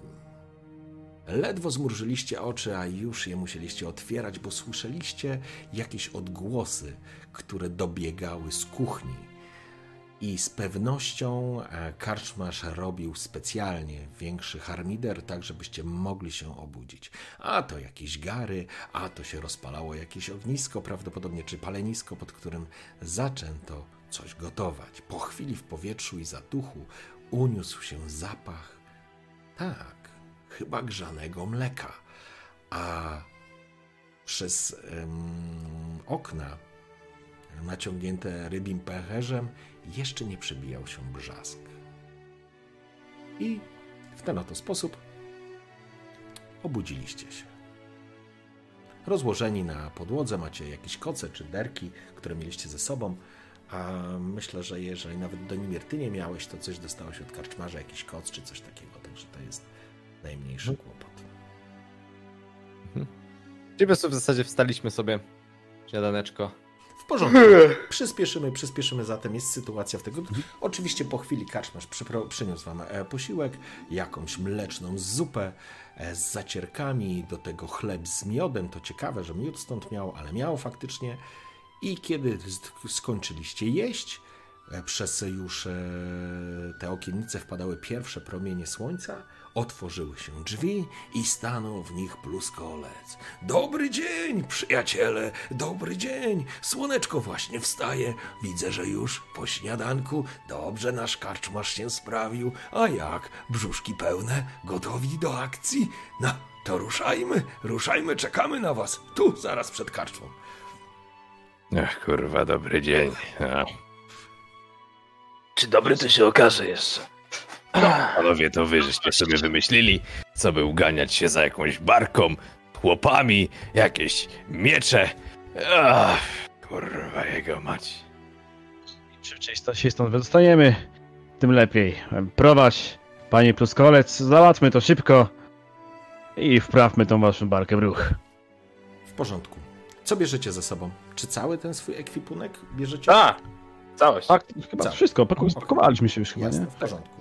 Gdzieś. Uregulowaliście e, całkiem sporą sumkę, ale nie była to cena, mm, jakby nie była przesadzona, tak? To nie było tysiąc orenów za zardzewiały miecz, a, ale faktycznie, mm, faktycznie całkiem spora. Nie dało się negocjować, jeżeli próbowałeś Tolra. No, no, no, no, no, no, no absolutnie. Mm, Okej, jeżeli nie, to w porządku. Z- Uregulowaliście rachunki i ruszyliście z ludźmi. Kiedy wyszliście na podwórze, faktycznie stało tutaj siedmiu chłopa. Em, No cóż, to można powiedzieć, no są to po prostu wieśniacy, mówiąc wprost, rybacy, którzy no, żyją na skraju Pontaru, na brzegu Pontaru i tak naprawdę z rozlewiska czerpią wszelkie swoje przychody. Więc czy sieci, czy, czy, czy łowiska, to wszystko znajduje się w rozlewiskach i chłopy są gotowe do marszu. E, przewodzi im, mówią na niego Spytko. Spytko jest najbardziej rozgarniętym chłopakiem, nie jest stary, jest przed dwudziestką, ale oczywiście, jak to prosty chłop, no wiele tam mądrości nie ma. Poza tym, że doskonale porusza się po rozlewiskach. Kiedy was prowadzi w kierunku tych rozlewisk, cały czas opowiada o tym, że należy uważać pod nogi, bo okolica, choć przyjemna dla oka, szanowni panowie, to zdradliwa jak cholera. Więc tu, proszę za mną, po grobli nie schodzić, bo może być różnie. Tu wciąga woda, nie jednego wciągnęła. My się znamy, bo my tutejsi. Chłopy, no cóż, starają się raczej szyk zamykać i jakby mm, nie iść na szpicy. Na szpicy idzie Spytko i prowadzi was poprzez rozlewiska. Rozlewiska są potężne, a sam Pontar no, stworzył tutaj potężne zalewy. Moli, chrapiesz i śp- śpiąc, to jest po prostu szczyt. Ale dobrze, że chrapie. Mm, Także jakby takie dźwięki były, to ktoś chrapie. Zalane, e, zalana okolica wodą. to mój pies. Moli. Hej, Do ślepot, kurde. Tak, wilk z nami idzie. To wilk.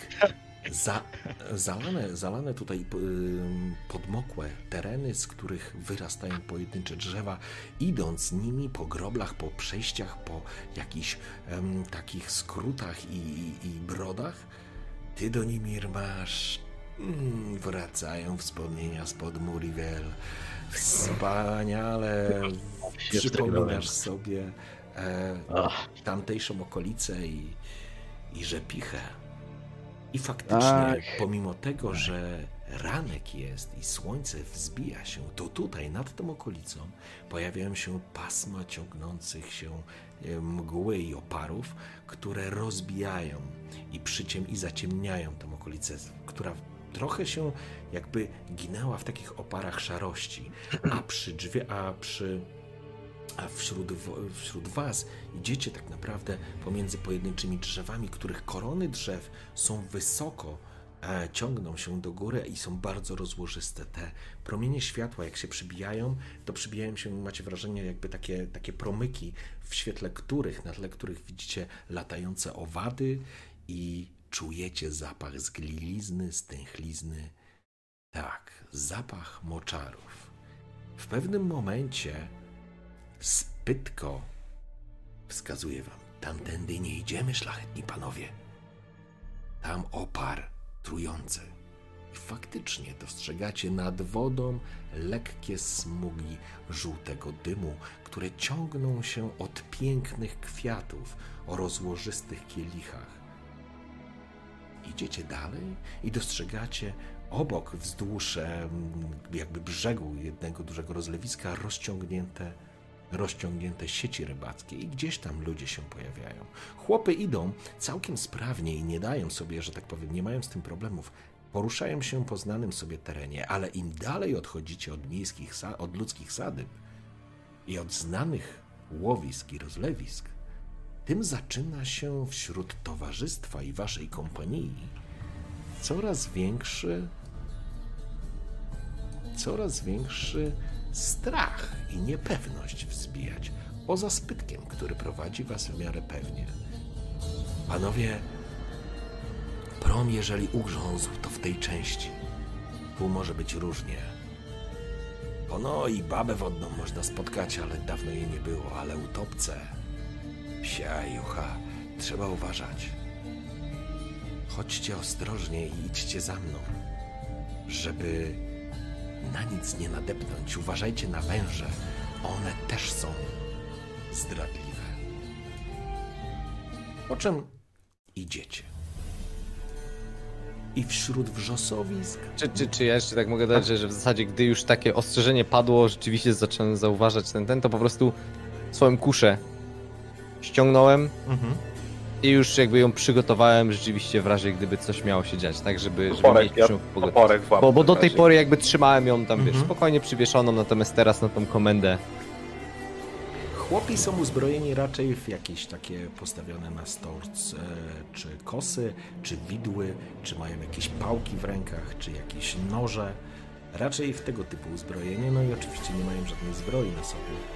Natomiast e, wyruszacie coraz głębiej i głębiej te moczary i w pewnym momencie dostrzegacie, jak na płaskiej wodzie, tafli woda właściwie niczym nie wzburzonej,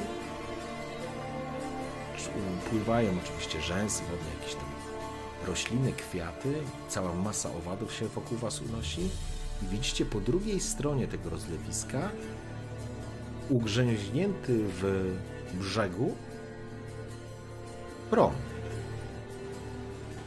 I wokół niego leżące ciała.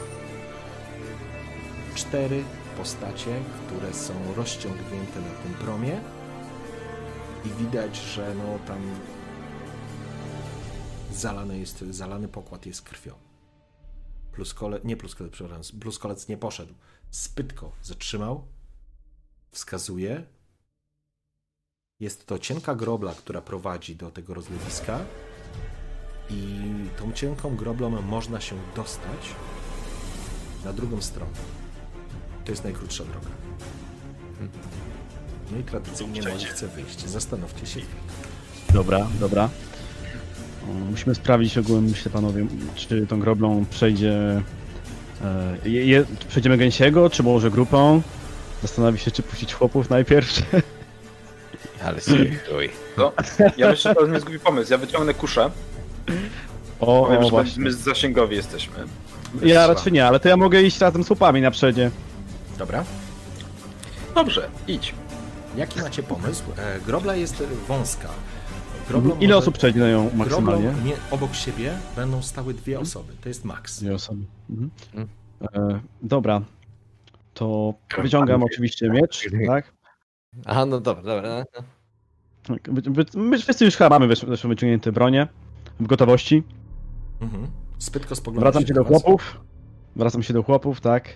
Odzywa się, o, o, odzywa się, prawda? Yy, dawne zdolności z, z wojska. Dobra, panowie. Słuchajcie się nas, a nikomu nic się nie stanie. Ja i moi towarzysze krasnoludy e, wychodziliśmy z dużo, dużo gorszych e, opresji i po prostu bądźcie nam posłuszni. Widzicie tą groblę? Przejdziemy tam dwójkami.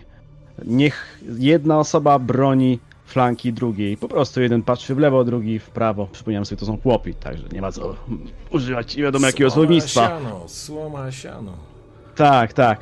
Tak, wi widzicie, tu y, biorę dwóch chłopów.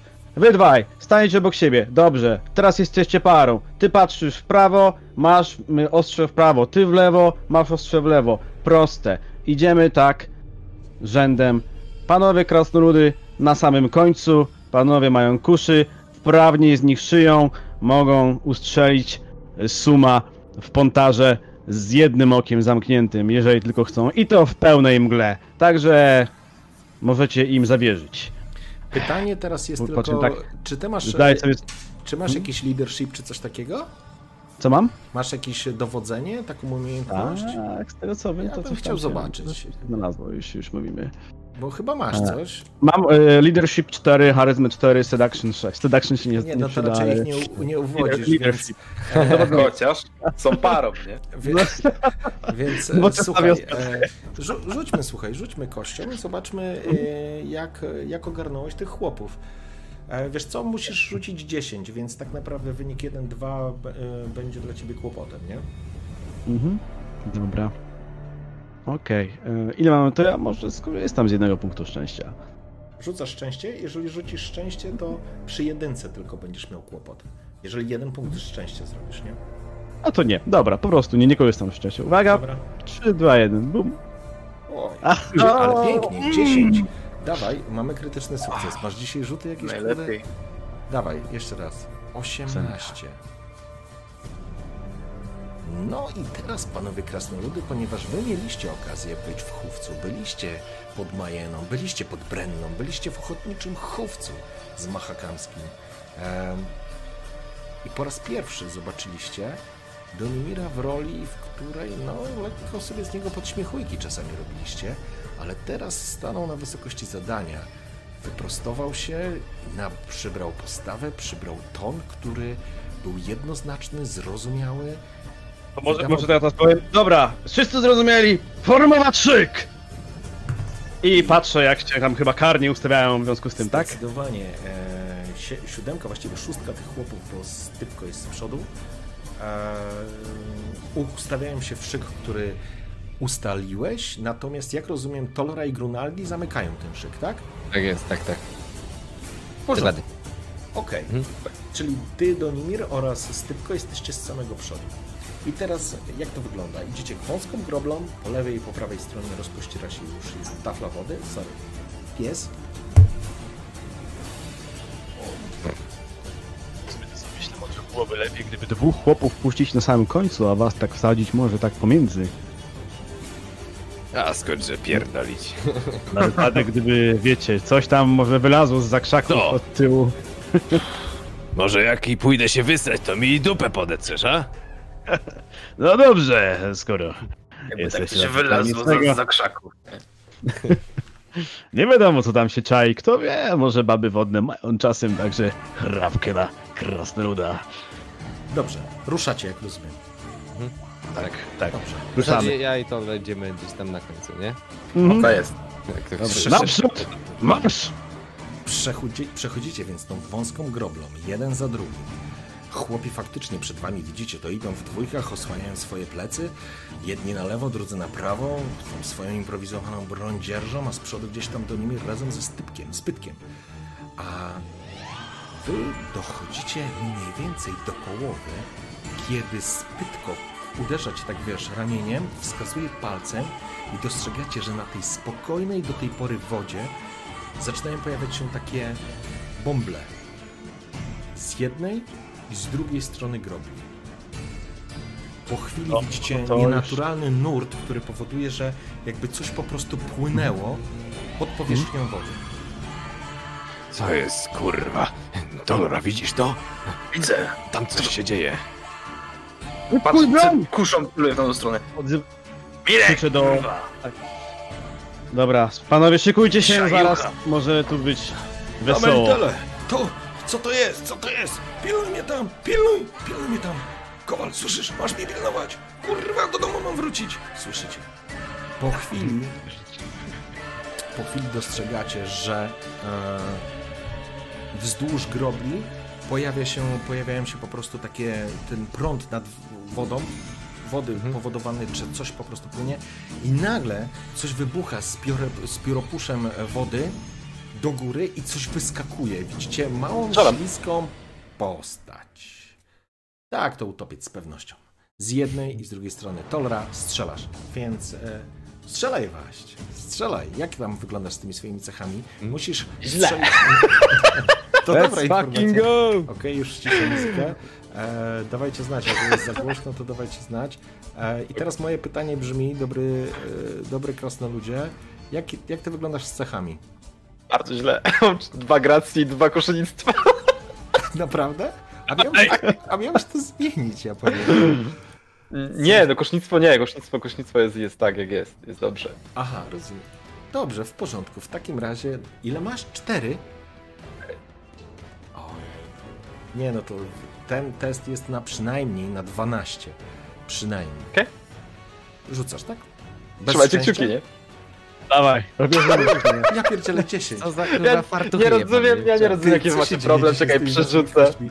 10 Dobra, na- sam nie wiem, kiedy wystrzeliła kusza, ale wystrzeliła. On nawet nie wiem. za- Faktycznie, Tolra, T- Tolra zareagował jak automat. To było...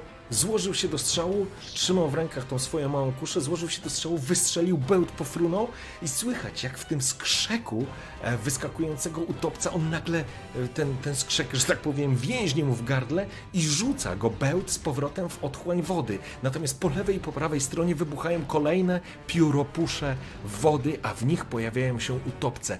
Niewysokie, oślizgłe istoty z wyłupiastymi oczami, z otwartymi i naszpikowanymi jak kosy, że tak powiem, małe noże e, z zębiskami spoglądają się i rzucają się bezpośrednio na was. W tłumie, w grupie, po chwili ta woda zaczyna, tak jak powiedziałem, wystrzeliwuje do wody i z każdego takiego gejzera pojawia się utopiec. I teraz... E, Odzywam się do, do, do, ludzi, e, tak, okrzyk bojowy, tak, e, plecami do siebie! Trzymać pozycję! Bij za bij! O mamusiu, o mamusiu, ale Donimir opanował, opanował tych ludzi i oni faktycznie czekają. Next, e, Grunaldi, ty też e, możesz Teraz mierzyć. tak, tak, szykujesz. Czyli, czyli celuję w zasadzie po swojej stronie, bo Tak. Tolera miał swoją stronę, ja celuję w ogóle w drugą stronę, naładowaną kuszem. Masz przygotowane, tak. Kurwa! Przesuń się, kurwa! Wiesz, zaczynam strzelać, tak? Bo, bo mnie po prostu, wiesz, ci chłopi tam się mimo Tak, wszystko trochę, ale- tak wydaje mi się, że trochę ho, ten, nie? To znaczy, I po prostu strzelam do, do jednego po prostu z... porządku. z tych- Na, tym, na tą chwilę trudno wam ocenić, ilu tych przeciwników się pojawiło, ale pojawiło się kilku z Mhm. jednej i z drugiej strony. Pociągasz z kuszy. Ty nie masz lekkiej kuszy, ty masz normalną żołnierską Mhm. kuszę, na której pracujesz, że tak powiem, i na, na jej podstawie budujesz swoją samoreputującą się kuszę. Także y, ty masz całkiem, pamiętam, dobre cechy. Jak ty wyglądasz ze strzelnictwem? Sz- sz- Sześć, e, sześć kusznictwo, jeden atletyka. E, nie, atletyka mnie nie interesuje.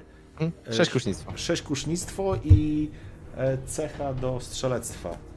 Gracja. Gracja. Nie, gracja jest do ataku. Do kusznictwa też. Gracja 9. Do, d, też jest do tego? Bo Tak, Mhm. tak, tak, tak. Chyba. to masz 15. E, e, reakcje są do broni Nie. bitewnej, bo Reakcje a są, gracja. są. Ja. Pamiętaj o, mo- o moim szczęściu, nie? Że to E, jednak... To znaczy, słuchaj, e, ja ci powiem tak. Masz 15, ty nie musisz rzucać, to znaczy ja bym chciał, żebyś tylko rzucił raz, jeżeli rzucisz jedynkę, to Mhm. masz pecha. Ale, no, No to liczymy. Jeden. no, to rzucę. 5, idealnie. O. Grunaldi zauważyłeś tylko. Pierwszy był Tolra. Przyłożył, złożył się do strzału, pociągnął za spust dźwięk spuszczanego bełta i przeszywającego powietrze pocisku i wbijającego się w ciało jednego z utopców. Ty przymierzasz do drugiego, składasz się, przymrużasz lekko oko, pociągasz za, e, za, za spust, dźwignia zostaje spuszczona i twój bełt również z potężnej kuszy zrywa się w powietrze.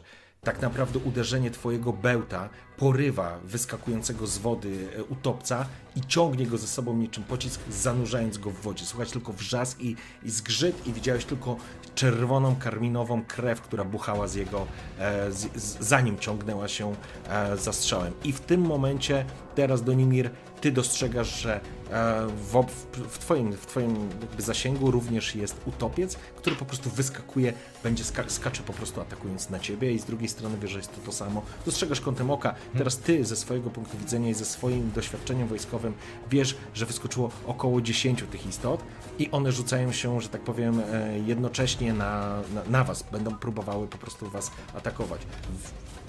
Nie wiesz, jak sobie poradzą chłopi, ale ty jesteś na wyciągnięcie ręki.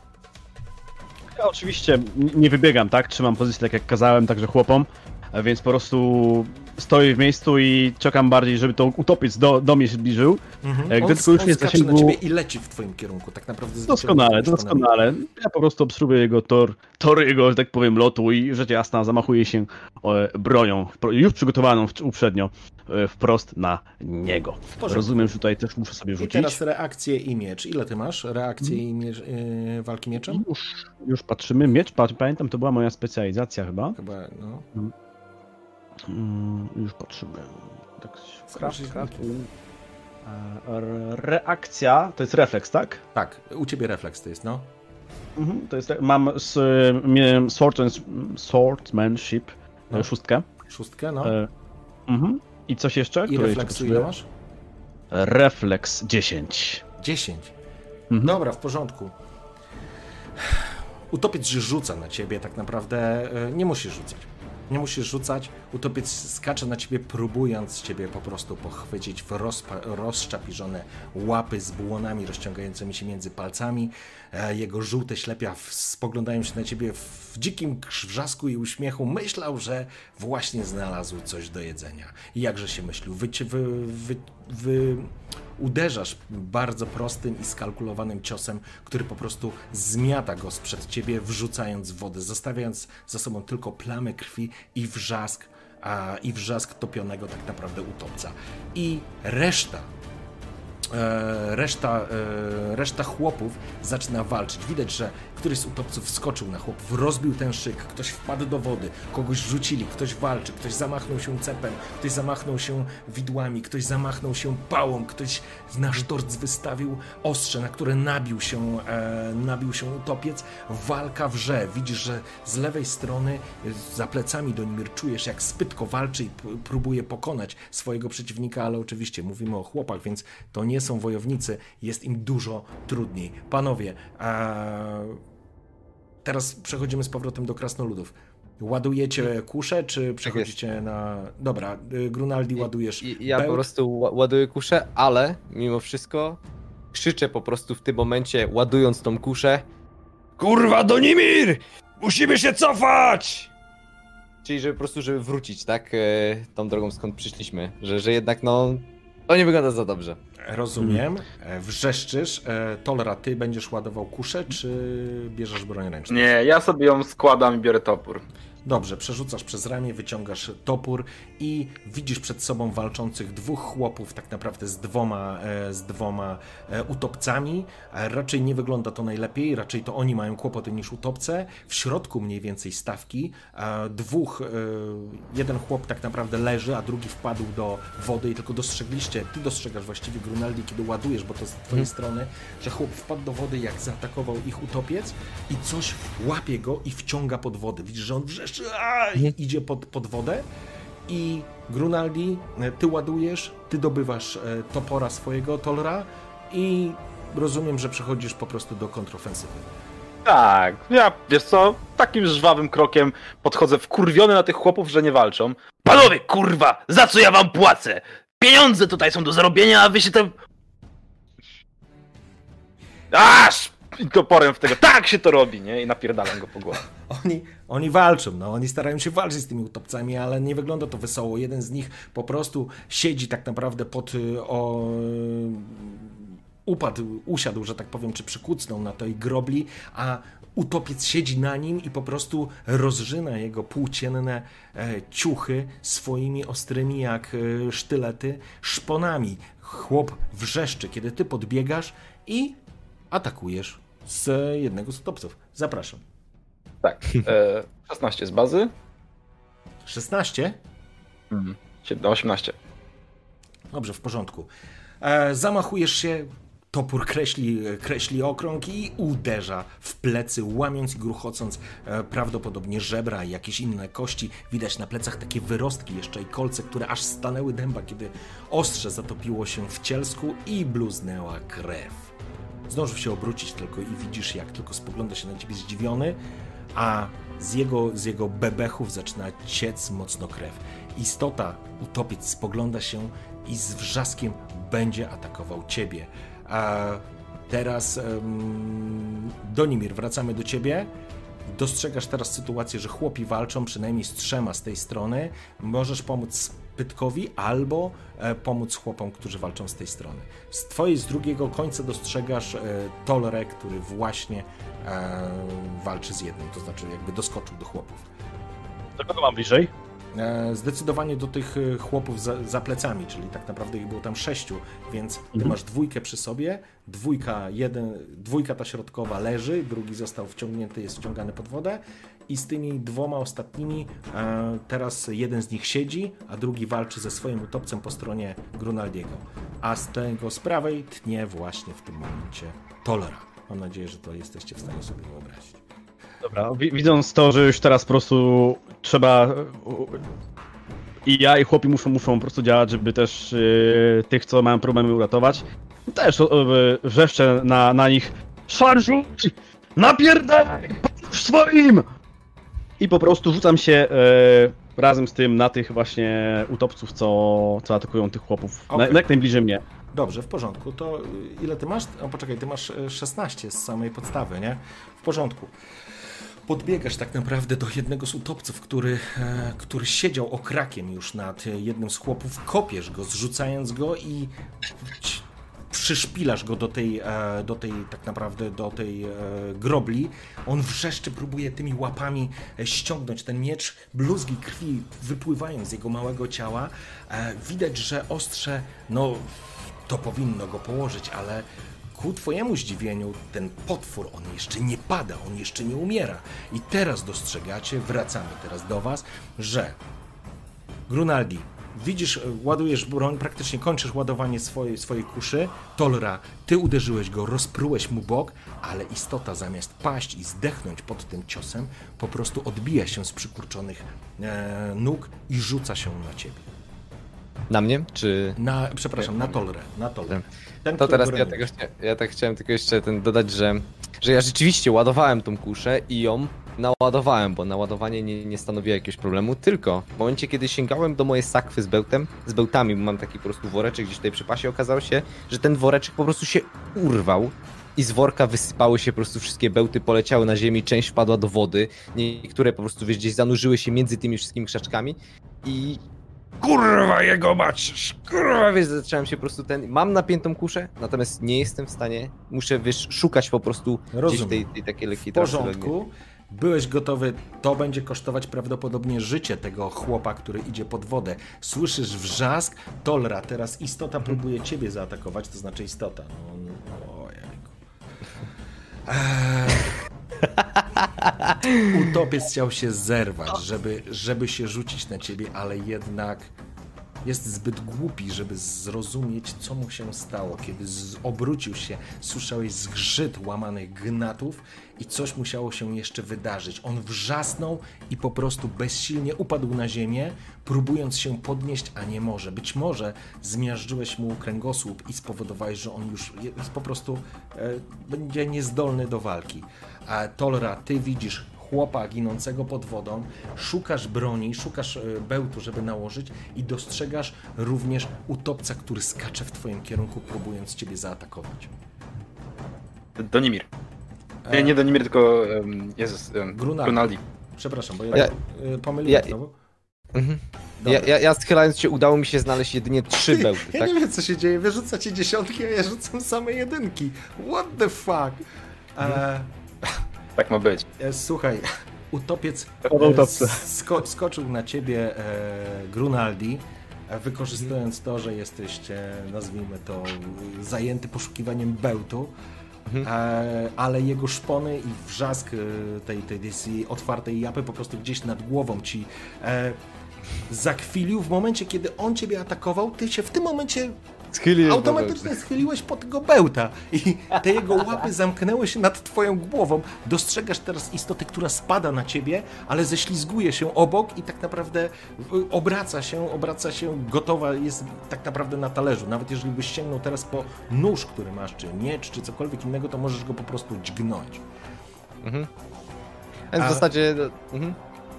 Trzymając ten bełt, zobaczyłem, zobaczyłem po prostu, co, co się w zasadzie stało, bo tak trochę myślę, że tak było nieświadomie. Puściłem ten bełt, który trzymałem, wyciągnąłem nożyk z zapaska Mhm. i próbowałem go po prostu sięgnąć ten. Tak wiesz, tak na zasadzie. W Żeby porządku. go jakoś dźgnąć, tak? Bo, bo wiem, że nie nałożę tego bełta i żeby Mhm. wiesz, podnieść ciężką kuszę, nie? Po Wyciągasz nie, ten, nie wyciągasz ten swój, e, wyciągasz ten swój e, nóż i po prostu zaczynasz go dźgać. On jest na wyciągnięcie Mhm. ręki, on się ześliznął, nie zgrabnie, nie ślamazarnie, jakby się w, w ogóle przeliczył z tym, co ty zrobiłeś. I go zaczynasz go dźgać, bluzgi krwi, bluzgi krwi lecą do góry. A, I teraz wracamy do ciebie, Donimir. A dobiegłeś, e, poczekaj, e, Donek, ty dobie... Aha, prze, przebiłeś, przebiłeś tego jednego e, utopca i teraz ty stajesz e, naprzeciwko twojego kolejnego przeciwnika, który ciebie będzie atakował. Jeżeli rzucę jeszcze raz jedynkę, to 7. 7?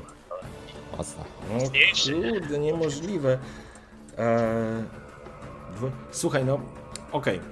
Przebiłeś, wyciągasz miecz i dostrzegasz, jak z boku pióropocz wody wyskakuje i wyskakuje na ciebie kolejny, e, kolejny utopiec. Możesz unikać albo zastawiać się bronią. Co wolisz? Zastanawiam się. Zastawiasz się bronią, więc e, tak jak do ataku na minus 3. Mhm. Czyli ile masz? Masz 16, tak? Czyli masz 13. Żeby się zastawić, musisz rzucić 15, więc. E, mm, Może w końcu jakieś nieszczęście? nie, ja myślę, że. Ja nie. Dobra. Mm, Dawaj, co jedyneczka, używam żeby może? ładnie było. Jednego punktu szczęścia może używam. Gdzie ty tak? tego nie używasz? No dobra, czyli 13 masz 14, no to jak jedynkę tylko rzucisz, to może ci się nie wyjść. Dobra. 3. To! Dobrze. E, utopiec się rzuca na ciebie ze szponami, natomiast ty się wyciągając, wyciągając miecz, zasłaniasz się e, rękojeścią, zasłaniasz się jelcem, jego łapy uderzają o twoje, o twoje przecież opancerzone tak naprawdę w kolczudze e, ręce, nic ci nie robiąc, a, ale ty go wykorzystując jego pęd, uderzając go tą zastawą, zrzucasz go na bok i będziesz mógł przejść teraz do twojego ataku. E, Myślę, że przy 16 ty nawet nie rzucaj, po prostu przekładasz miecz na drugą stronę, wychylasz się, skręcasz biodra i tniesz go na całej długości. E, Tolera, wracamy do ciebie. E, Ty, został przed tobą jeszcze jeden Nexus, widzisz, zauważyłeś kątem oka, mężczyzna nie wypłynął, jest, zostaje z twojej strony jeszcze jeden, także tak naprawdę jest jeszcze, widzicie, trzy utopce. Ja tnę tego, co, wiesz, ja go tnę, tego, co stoi najbliżej Rozumiem. po prostu. Okej, w porządku, no tutaj akurat y, nie ma wielkiego problemu, przeskakujesz nad jednym leżącym chłopem, zamachujesz się toporzyskiem, ty masz też 16? A, Dobrze. Dobra. Nie lubię was w ogóle, to muszę coś zmienić w tych przeciwnikach. Dobrze, no w- topór znowu kreśli, em, kreśli mm, okrąg, czy półokrąg tak naprawdę w akompaniamencie wrzasków ludzi i tych już dobijających istot. Zamachujesz się, tniesz i topór zagłębia się znowu w to ciało, ale teraz jesteś już przygotowany. Teraz już wiesz, że trudniej ich po prostu zabić. Być może to, co kiedyś mówili, że srebro działa na bestie, jest prawdą.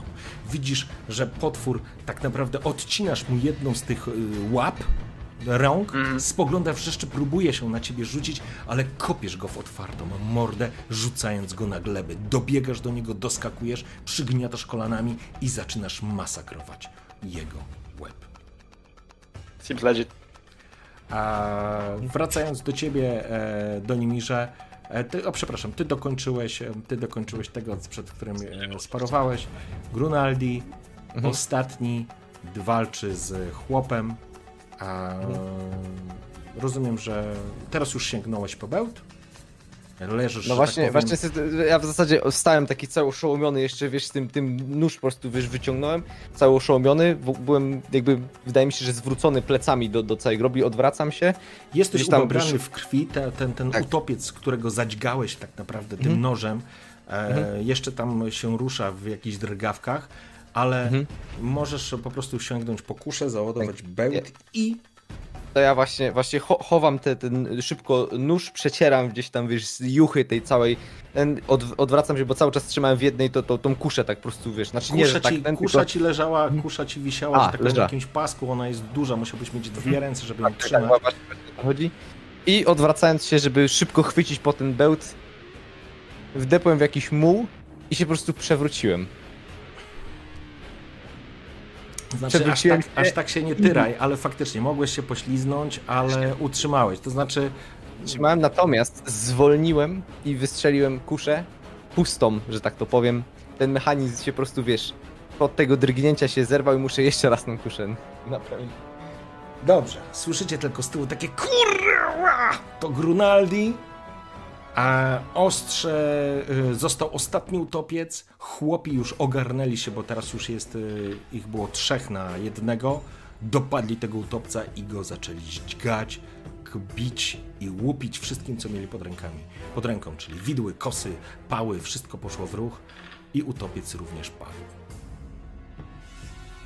A w ten sposób walka na grobli została zakończona. E, Po waszej stronie bez strat, ale po stronie chłopów dwóch chłopów padło. Jeden zginął w nurcie w rzeki, to znaczy tego zalewu pod wodą. Grunaldi nie udało ci się go, to znaczy, że tak powiem, pech ci zabronił zaatakować tego, tego bronić tego chłopa. E, dwóch chłopów jest rannych. Ten jeden jest poważnie, jeden tak naprawdę zaginął, zaginął pod wodą. Dwóch chłopów jest ranny, jeden jest poważnie, więc było tam ich sześciu. To zostało dwóch trzymających się na nogach i siódmy to jest Spytko, który jest lekko ranny, ale on sobie poradził z tym swoim jednym utopcem. No to ja w zasadzie, wiesz, zaczynam zbierać się, kuszę po prostu odkładam, idąc w stronę e, w zasadzie ten, tej grobli, podnoszę te trzy bełty, które gdzieś tam znalazłem, gdzieś schowałem i po prostu wracam do, do, do, do, do, do, do moich przyjaciół. Upaprany flakami. Mm. Jak tam? Trzymają się wszyscy? Żeście kurwa z armię znaleźli, a? To był kurwa popaprany pomysł. Jarupek Kurwa, lepiej tak niż samemu tu iść. Jarupek przepadł! Jarupek, słyszysz kamieniarz? Jarupek przepadł! Jak to przepadł? Ogarniam, ogarniam chłopów właśnie też tak wzrokiem i od razu Panowie, spokojnie. tonem rozkazującym do nich, do nich mówię. Musimy się zbierać. Musimy... Opatrzyć rannych, zebrać martwych, szukać zaginionych. Ruchy! Ja do wody kurwa nie wejdę. Ja do wody nie wejdę. Jebał go pies i tak już go ryby żrą. Ja tam nie wejdę. A, sta, ty skurwiel, tego chłopa, ty za, tego chłopa. ty za starą Jedz go tak, z, z piąchy po prostu. Okej.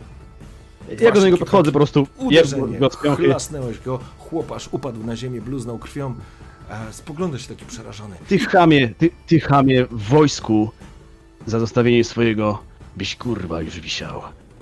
Gdzie on zaginął? Pokazuję, Idę w to miejsce, gdzie tamten się tam zniknął pod wodą, osobiście tam właśnie patrzę. pokazuję Czy coś tam w ogóle da się go znaleźć, czy może on nie żyje, czy, czy Wiesz zniknął? co? Coś go, coś go najprawdopodobniej wciągnęło. Obok ciebie staje spytko. Panie, nie radzę tam wchodzić. Nie wiadomo jak głęboko. A utopcy w wodzie. Tutaj na lądzie to daliśmy radę, ale pod wodą... Trudno, po kamieniarzu. Donimir, kurwa. Daj spokój. Zobacz, co tu się wyrabia. Zbierajmy się stąd. Albo weźmy tę łódź. Nie możemy tu zostać. Się nie godzi, ale nie mamy innego wyboru. One mogą... Zbierać się, idziemy dalej! Bierzmy naszą... Bierzmy... Idźmy do... do... do... do... z łodzi i zabierajmy ją stąd. Panie kochany, nie czekajmy tu zbyt długo. Nie mi trężby. Dobrze mówisz. Mówi. Ruszamy! Bierzemy łódź! I spierdalajmy stąd jak najprędzej. Chłopy się ogarnęły, te, którzy, tych dwóch, którzy się całkiem nieźle trzymało i ten jeden lekko ranny i stypytko e, ogarnęli dwóch e, rannych i tego jednego ciężko i przepraszam, jednego ciężko, jednego rannego, sorry, w ten sposób, bo ten jeden po prostu zaginął pod wodą i ruszyliście To po cienkiej, tam po, pod ramiona biorą pewnie. i Mhm. tak. ruszyliście cię, po cienkiej e, ruszyliście po cienkiej e, grobli, po wąskiej grobli, przeszliście na drugą stronę i faktycznie w, ta, w trzcinach, w tataraku, w takich pałkach wodnych jest wprowadzony i zaryty w brzegu prom. Na nim leżą cztery ciała. Spoglądacie, e, są ogryzione w niektórych miejscach do kości. E, Widać, że no, utopce miały ucztę. Ktoś podbiega, ktoś zaczyna spychać. Chłopy, musimy zepchnąć, musimy zepchnąć na wodę. Musimy zepchnąć. Dopchać, psi chwosty. Dawaj jeden z drugim, pchaj to. Chłopy się zaczynają zapierać. E, musicie im trochę pomóc, bo. Tak, spora. zakasuję, No, pewnie, że tak, ale zakasuję rękawy Jasne. po prostu i Zaczynacie spychać łódź. Oni wskakują sprytnie i sprawnie na prom. Wy myślę również. Mhm. E, Ciała zaczynają być złożone są w jednym miejscu. Widać, że chłopi na promie bardzo dobrze się zaczynają poruszać. Widać, że potrafią, łapią sztyce, łapią, łapią takie, mm, może słowo mi uciekło, do odpychania się takie, no, nazwijmy to sztyce, ale to się nie nazywa sztyce. bolce, bolce takie. Mhm. A, I takie bosaki powiedzmy, też nie do końca, nieważne. W każdym razie zaczynają odpychać a, i zaczynają spławiać e, ten prom w kierunku ujścia. No i dobra. Udało się. Prom odbił, płynie przez szuwary. Słychać jakieś dźwięki, słychać jakieś wrzaski, słychać żyjącą okolicę, ale nic was na szczęście nie atakuje. Prom został, spływacie tym promem i po jakimś czasie zaczynacie wypływać w odnogę, którą zaczynają tymi tyczkami chłopi się odpychać. Przed wami jakby świat znowu stanął w pełnym dniu, a oni wprowadzają w taką zatokę ten prom. Widać, że jest przy zatoce niewielkie takie miejsce do zacumowania i chyba stąd ten prom w ogóle odbija w kierunku drugiego brzegu Pontaru. Słońce jest już wysoko na niebie, jest przed zenitem, zeszło wam trochę czasu, a, ale dobiliście do zatoki. Udało się! Pięknie. Panie, panowie, udało się! Spytko zwraca się do was. A, i tych czterech się znalazło. Pogrzeb się jakiś zrobi. O, kamieniarza szkoda, ale bez was nie wrócilibyśmy w ogóle. A tak jest, jest prom. I Jest szansa na przyszłość. To dzięki wam. Powiemy to, powiemy to pluskolocowi. No dobra. My jesteśmy na tym drugim brzegu, tak? Y, Wy jeszcze nie przeszliście. O, właśnie. Wy jesteście w zatoce, która pro, później od nogą prowadzi do Pontaru i można nią przepłynąć na drugą stronę.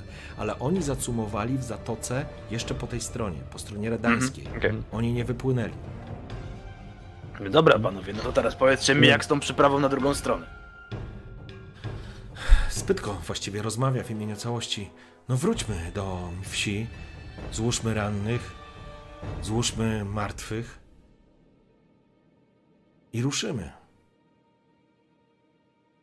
A to teraz coś broni? Czy...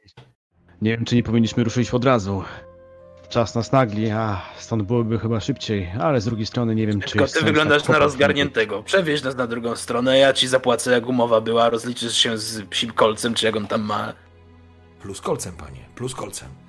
No, Spogląda się. Potrzebuję dwóch pomocników zatem. E, słuchaj, e, trochę nie czuję się do końca pewien. Masz perswazję? Ty masz perswazję wysoką, to Hmm? nie? A. E, rzucamy na 20. dobra. Ile masz? 15. Okej. Używasz szczęścia, czy nie? Tak, używasz. czterech. Ile? czterech. Nie używa żadnej. 4, 9, okej. 13. Mężczyzna trochę kiwał głową. Widział, że Spytko nie jest specjalnie szczęśliwy z tego powodu. Chyba to jest kwestia też plus kolca i jego, że tak powiem, e, władzy w tym miasteczku. Ale kiwa głową, dogaduje się z jakimiś dwoma jeszcze tymi chłopami, którzy się tam trzymają. Oni coś dyskutują, ale, ale jakby potrafi im przemówić do rozsądku. Dobrze, złóżmy tylko rannych na brzegu i ciała. Zostawimy tutaj jednego chłopa i drugi pójdzie do wsi. A my popłyniemy. W trójkę was przewieziemy.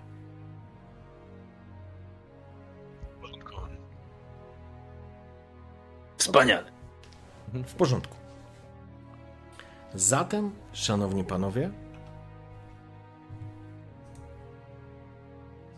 Mm, Już chwila.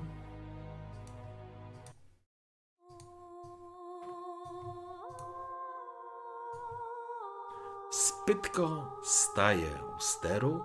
Dwóch e, rozchodzi tych dwóch jego pomagierów, kiedy już, że tak powiem, złożyli rannych.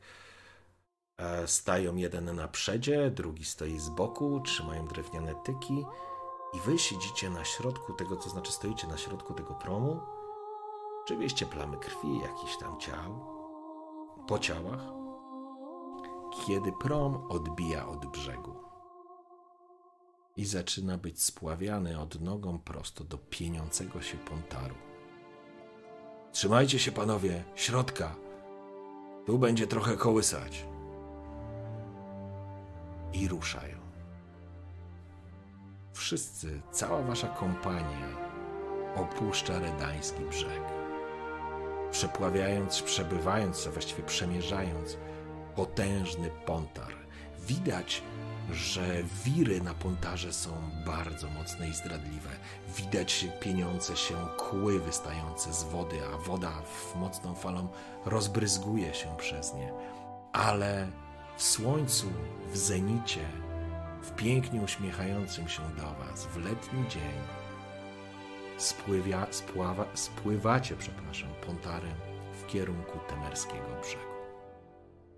Zostawiając za sobą Redanię i całą historię, którą poznaliście i stworzyliście w małej wsi Grozbał dobijacie do drugiego brzegu. A Spytko faktycznie wykazał się naprawdę dużymi umiejętnościami, omijając zdradliwe mm, miejsca na rzece.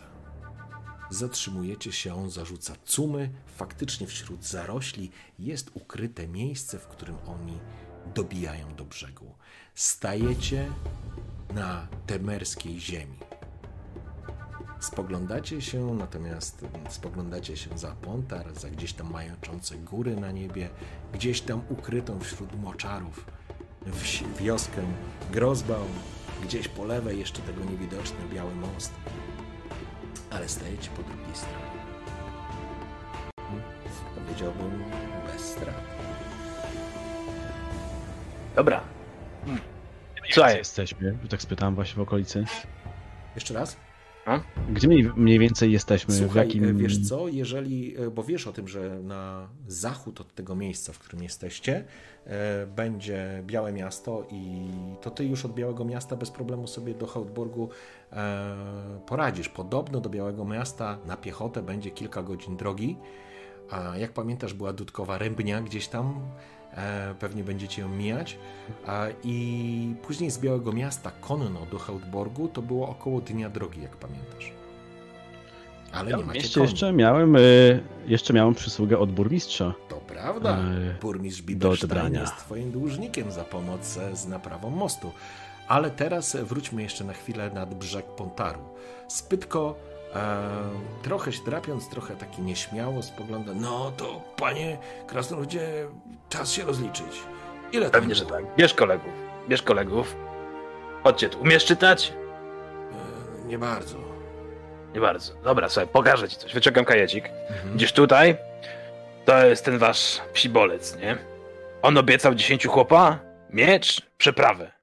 Więc wykreślam przeprawę, zmieniam 10 chłopa na 7 i miecz zabieramy. I za to wszystko, jakby tam notuję, Mhm. wyciągam z kieszeni kamień. Miał dostać to. Więc przekazuję to tobie, dasz to jemu i on się z wami rozliczy. I daję mu ten kamień. Na twoje oko ten kamień będzie wart ze 100 koron, nie? Tak, tak, absolutnie. Nowigradzki. Co z nim zrobicie? Jak się policzycie? Nie moja sprawa. Widzisz, chłop trzyma ten kamień tak w otwartych dłoniach. Spogląda, widzisz, to jest chłop. To jest młody chłopak, on ma poniżej 20 lat. Spogląda jego, zaczyna drżeć jego broda. On nigdy w życiu nie widział takiego majątku. On patrzy na to z otwartymi oczami, spogląda z głupkowatym takim uśmiechem, kłania się, pada ci do nóg. Dziękuję, panie, dziękuję, dziękuję. Chłopi tych dwóch obok pada również, biją, że tak powiem, przed tobą pokłon, dziękując. Opie, wstawaj. Po pierwsze, musisz wrócić na drugą stronę. Po drugie, macie opłacić węgorza. Po trzecie, policzcie te pieniądze i zróbcie z tym coś rozsądnego. Głupi nie jesteś, jeden z drugim też. Panie krasnoludzie, ja... ja... Ludzie gadają, że nie ludzie to gnoje i chuje, a, a, a prawda jest taka, że jesteś pan najbardziej ludzkim krasnoludem, jakiego w życiu widziałem i najbardziej ludzkim krasnoludem, jakiego ludzie tacy nie są, jak żeś pan jest. Niech Melitele ci błogosławi. Dobry. Słuchaj, wyciągam łapę do niego. Tolra jestem. Tolra Kernais. Jakbyś kiedyś potrzebował czegoś, to nie zapomnij nazwiska. Spytko, po, spytko po Dzieciaka starej, nazwiałem twoją cześć. spytko po starej zby lutowej, spytko. Kłania się, całuje cię w rękę właściwie jeszcze. Donek i Grunaldi, pamiętaj. Będziecie zawsze mile widziani. Zawsze, zawsze. Grosbaum będzie waszym domem. Zapraszamy. W lepszych czasach, panowie. Niech Melitele wam błogosławi. Chłopy, na prom, wracamy. Klepię go jeszcze po tym, poklepię go tak po, po ramieniu, tak po, po ojcowsku, po ojcowsku. Sprawdźcie dobry pochówek, pochówek swoim umarłym, a ty, młody człowieku, pomyśl może, jeżeli chciałbyś zmienić swoje życie o wstąpieniu do armii, bo myślę, że tam byś się nadał. Bywajcie! Uśmiecha się. Matula nie uwierzy, mówią. Matula nie uwierzy. Niech mi, słyszysz, jak jeden z nich mówi, niech mi ktoś jeszcze powie, że nie ludź to chuj. Zajebie go, kurwa, zajebie. Wchodzą i odbijają promem w drugą stronę. I w ten oto sposób mhm. macie wrażenie, że zrobiliście coś dobrego dla tego świata. Na pewno coś dobrego dla jakiegoś krasnoluda, który być może kiedyś będzie potrzebował pomocy, być może zaginie czy zagubi się na tych mokradłach, być może będzie ranny, być może będzie uciekał przed pogromem i zajdzie do wsi, do której prawdopodobnie nigdy więcej nie zajrzycie, do Grosbaum i spotka tego spytka po starej zby lutowej i on mu pomoże, bo będzie pamiętał po latach, że taką waszą trójkę poznał, która się tak uczciwie wobec niego zachowała. No, e, Tolera. E, Teraz to chyba muszę do ciebie per pan. E, Teraz człowiekiem jesteś, zobacz, już w oczach jesteś trochę wyższy. Ale to... Powiem ci, że kurwa chyba, że z 2 cm urósł, chociaż podejrzewam, że bardziej mi się cieszy, jakby mi kutas trochę bardziej nabrzmiał. A, żeby tylko jedno. Przyznam, przyznam szczerze, że e, słyszałem o wielu e, przymiotach krasnoludów, ale z pewnością w żadnym z nich nie było zbytniej szczerości. A, ciekawi z was. Jego moście, panowie. Mimo wszystko mam nadzieję, że w wiosce będzie dobrze się działo. Ach, w pewnym momencie rozpętało się niezłe piekło. Ach, Ten, ten człowiek, kamieniarz czy jak mu tam to... to trochę moja wina. Psz, Kurwa jego mać. Już miałem napiętą kuszę, miałem załadować bełt. Mógłbym go uratować, ale kurwa wszystkie mi się wysypały. I... Daj spokój. Są straty. Grunaldi, nie ma co liczyć. Po prostu nie ma sensu. Mogło być gorzej, to mogłeś być ty. Ach, No, coś tak wszyscy posmętnieli. W którą stronę? Wydaje mi się, że musimy ruszać, a? Patrzę właśnie na okolice. Wiecie co? Myślę, że powinniśmy się skierować wpierw do Białego Miasta. Tam na pewno raz zażyjemy odpoczynku. Jeżeli respektujecie to także kąpieli, ja bym nie pogardził, bo nadal czuję na sobie zapach węgorza. E, oraz e, jest tam jeszcze burmistrz, który jest mi winny małą przysługę. A przy okazji w końcu będziemy mogli zrezygnować z tej przyjemności chodzenia na piechotę i w końcu wynająć jakieś konie. No to jak Tolora, zobacz, nasza panienka chce się umyć. To trzeba ją doprowadzić, wielką To księżną. bardzo rybą pachnie, nie? Wszystko jasne. Rozumiem, Dobra. że w kopalniach ryb nie macie, więc dla was, to może, dla was to może perfuma, ale powiedzmy, że pośród ludzi niekoniecznie e, ludzie przypadają Oj, skończ pierdolić. Y, Wyruszajmy. W porządku. Kropka, ruszajmy. A zatem znalazłem, musiałem cofnąć się na chwileczkę do starych zapisek. O tak.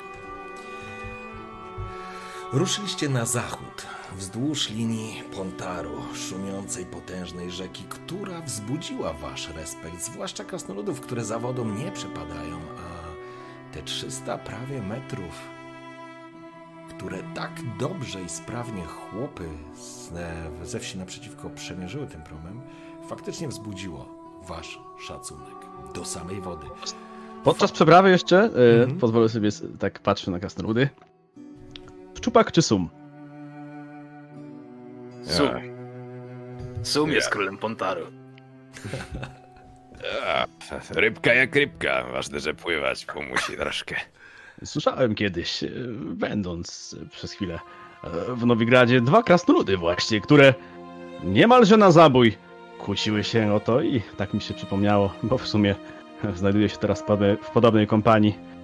Co jak se panowie, ale myślę, że w lepsze ręce trafić nie mogłem. A tak naprawdę to nie wiem, czy w ogóle jeszcze rozmawialiśmy o tym, dlaczego w ogóle mi p- pomagacie.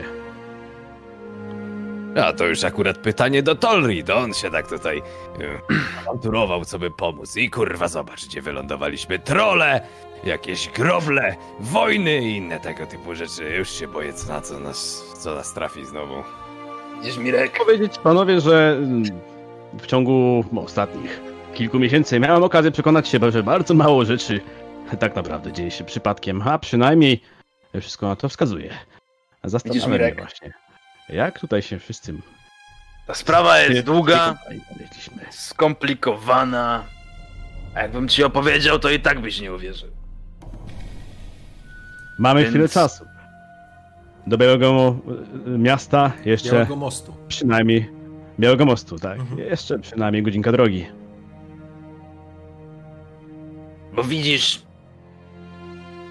zostawiłem w takiej jednej, takim jednym zajeździe wóz. Zajazd się nazywa Ostoja.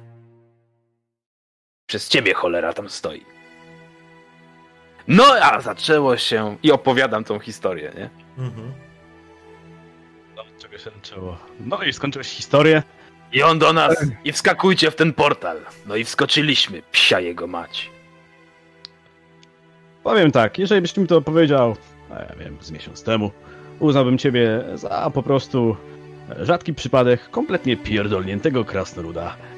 Mówię kompletnie, bo zazwyczaj każdy z was ma jakiegoś e, mniejszego czy większego e, fizia. Oczywiście zwykle, e, z, z, z, zwykle pozytywnie. Ale po tym, czego byłem świadkiem ostatnimi czasy, Jeszcze obraża. to nie było Co? obraza. Wiesz co? To był raczej taki bardzo szczery opis. E, Musicie poznać mojego e, dobrego e, znajomego, którego zresztą zobaczycie w Hortborgu. Fachura, że nie ma przebacz. E, Zresztą podobnie jak ty, Grunaldi, pewnie znajdziecie wspólne tematy na temat y, broni, żelaza i innych tam krasnoludzkich rzeczy. A ci powiem, Grunaldi, żeby Donimir mnie potrafił w ogóle, był w stanie obrazić. To musiałby do tego jeszcze trochę dorosnąć. Ale Z pewnością nie wrzysz, nie inaczej oczekuję, nie oczekuję, że on to zrozumie. ciebie to realnie przyuważył. Ja, kłócicie się jak stare małżeństwo. Słuchajcie, panowie. Panowie, kompania Hansa. Ruszacie więc, e, wymieniając e, ze sobą historię. To jest niezwykle ciekawe i intrygujące, Donimir, em, bo usłyszałeś o samym sobie, jakimś alternatywnym Donimirze z przyszłości, z przeszłości, z innego świata, który spowodował rzeczy, których em, pomimo nawet swoich doświadczeń z freskiem, e, są one dosyć nie tyle intrygujące, co niepokojące, bo zabawa z przeznaczeniem ma zawsze olbrzymie konsekwencje. Ale na tym etapie widać przeznaczenie i los wam sprzyja. Dotarliście do Białego Miasta. E, widzisz, teraz ja przejąłem tą nazwę. Do Białego Mostu. Miasta, które znajduje się po temerskiej stronie i stanowi swego rodzaju miejsce, przejście graniczne. Miasta, w którym już byłeś, Donimirze. Miasta, w którym poczyniłeś wiele nowych znajomości, ale najważniejszą z nich to znajomość z grododzierżc- grododzierżcą Bibersteinem. Dotarliście blisko przed zachodem słońca i faktycznie zwróciliście uwagę, że no same miasteczko jest bardzo ciekawe, bo jest bardzo mocno rozwinięte handlowo. I ty oczywiście, Tolera, o tym doskonale wiedziałeś, żeby też była jasność. Ja myślę nawet, że masz tu jakiegoś zaprzyjaźnionego kupca, który, który, z którym handlowałeś. Być może właśnie dlatego nie założyłeś sobie tutaj kantorka, tylko uznałeś, że założysz po drugiej stronie granicy, ale e, na pewno kogoś tutaj znasz. Dla ciebie, Grunaldi, jest to zupełnie nowe miejsce. Mhm.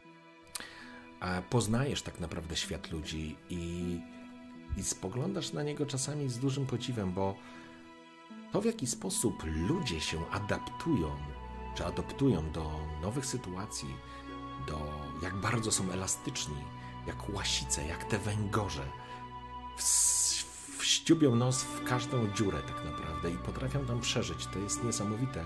I to jest ta cholerna przewaga tych ludzi i człeczyn. Bo przecież na budowie się nie znają, na żelazie się nie znają. Na czym oni się kurwa znają? Oni się znają jedynie na chędożeniu jak te króliki. Ale co zrobisz? Tak już to się wszystko poukładało. Jednak to, co zwróciło Twoją uwagę w Białym Moście, to potężny biały most, który był zdecydowanie i z pewnością robotą elfów. Ich prace, chociaż tak różniące się od Waszych krasnoludzkich, tak ażurowe, tak tkane, tak koronkowe, wydawałoby się, mogłyby zniknąć na mocniejszym wietrze. Są tak trwałe i tak estetyczne, to piękne, piękna, piękny pokaz umiejętności rzemieślniczych. Ten most, pomimo jakichś napraw, dalej stoi. Dalej zapewnia przeprawę z jednego brzegu Pontaru na drugi, między Temerią a Redanią. I trafiliście do karczmy w pewnym momencie, żeby już skracać. I to co ciekawe, i myślę, że od razu się uśmiechną osoby, które śledziły pierwszy sezon, bo karczmie, w niewielkiej alkowie, na środku rynku Białego Miasta, Białego Mostu, przepraszam, znajduje się trzech młodzian, młodzików, mężczyzn upstrzonych i w ciuszki i fatałaszki jak z książącego balu. Przystojnych i pijanych w sztok. Henryk, Adam i Jan. Trójka inżynierów, która miała odbudować i prowadzić tak naprawdę prace remontowe mostu, Białego Mostu i znowu udrożnić drogę. Oczywiście krasnoludy o tym nie wiedzą, ale kiedy chłopcy cię zauważyli, rozkładają ręce i widzisz jednego z nich, Henryka, e, Adama, przepraszam, rozkłada ręce. Donimir, Donimir, niech mnie powieszą za jajca, przecież to on, Heniu, Heniu, wyjdź z tej alkowy, zobacz kto stoi w środku.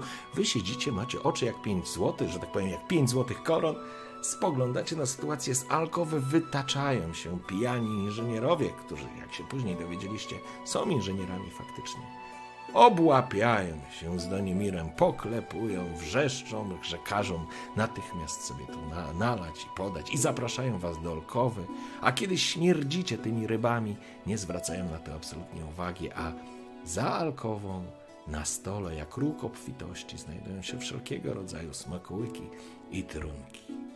Oczywiście panowie się przedstawiają. Jestem inżynierem, jestem Adam, skończyłem uniwersytety, ja się znam na wszystkim. To mój kolega Heniu i to Jan. I my tutaj ten most z chłopakami będziemy budować, a właściwie naprawiliśmy już, bo już jeżdżą i w drugą. I zaczyna się taka przepychanka słowna, ale oczywiście w miłym nastroju. Zasiedliście, odpoczywacie i łapiecie trochę oddechu. Ale ktoś posłał po grododzierżcy Bibersteina. O surowym obliczu mężczyznę wąsatego, w, z dużym bebzolem i ładnie ubranego, szlachecko nazwałbyś. Spogląda się i kiedy widzi trzech pijanych inżynierów, zaczyna ich wyzywać od psu bratów, złodziei, pijawek i pasożytów i w ogóle wszystkiego złego, co się mu w życiu trafiło, to właśnie oni w trójkę, bo ten most to on w życiu nie będzie naprawiony. Ale kiedy zobaczył Donimira, uśmiechnął się od ucha do ucha. Ja pozwalam sobie to skrócić, żeby. Mm, zależy mi jeszcze na jednej rzeczy, chyba że chcecie coś e, zrobić. Okay. Chętnie, chętnie poznam. Więc faktycznie, drogi Donimirze, e, Biberstein bardzo szczęśliwy jest, że cię widzi. Mówi, że dużo rzeczy się wydarzyło, ale o jednej rzeczy usłyszeliście. Wieści niosą, że z północy z Redanii nastąpił jakiś kataklizm i pono magowie i czarodzieje wszelkiej maści i typu do Redanii zmierzają, bo coś się wydarzyło. Ale co nikt nie wie, ale zła wiele z tego miejsca zaczyna się sączyć. Jak wrzód na redańskiej ziemi. To niedobrze, na handel źle wpływa.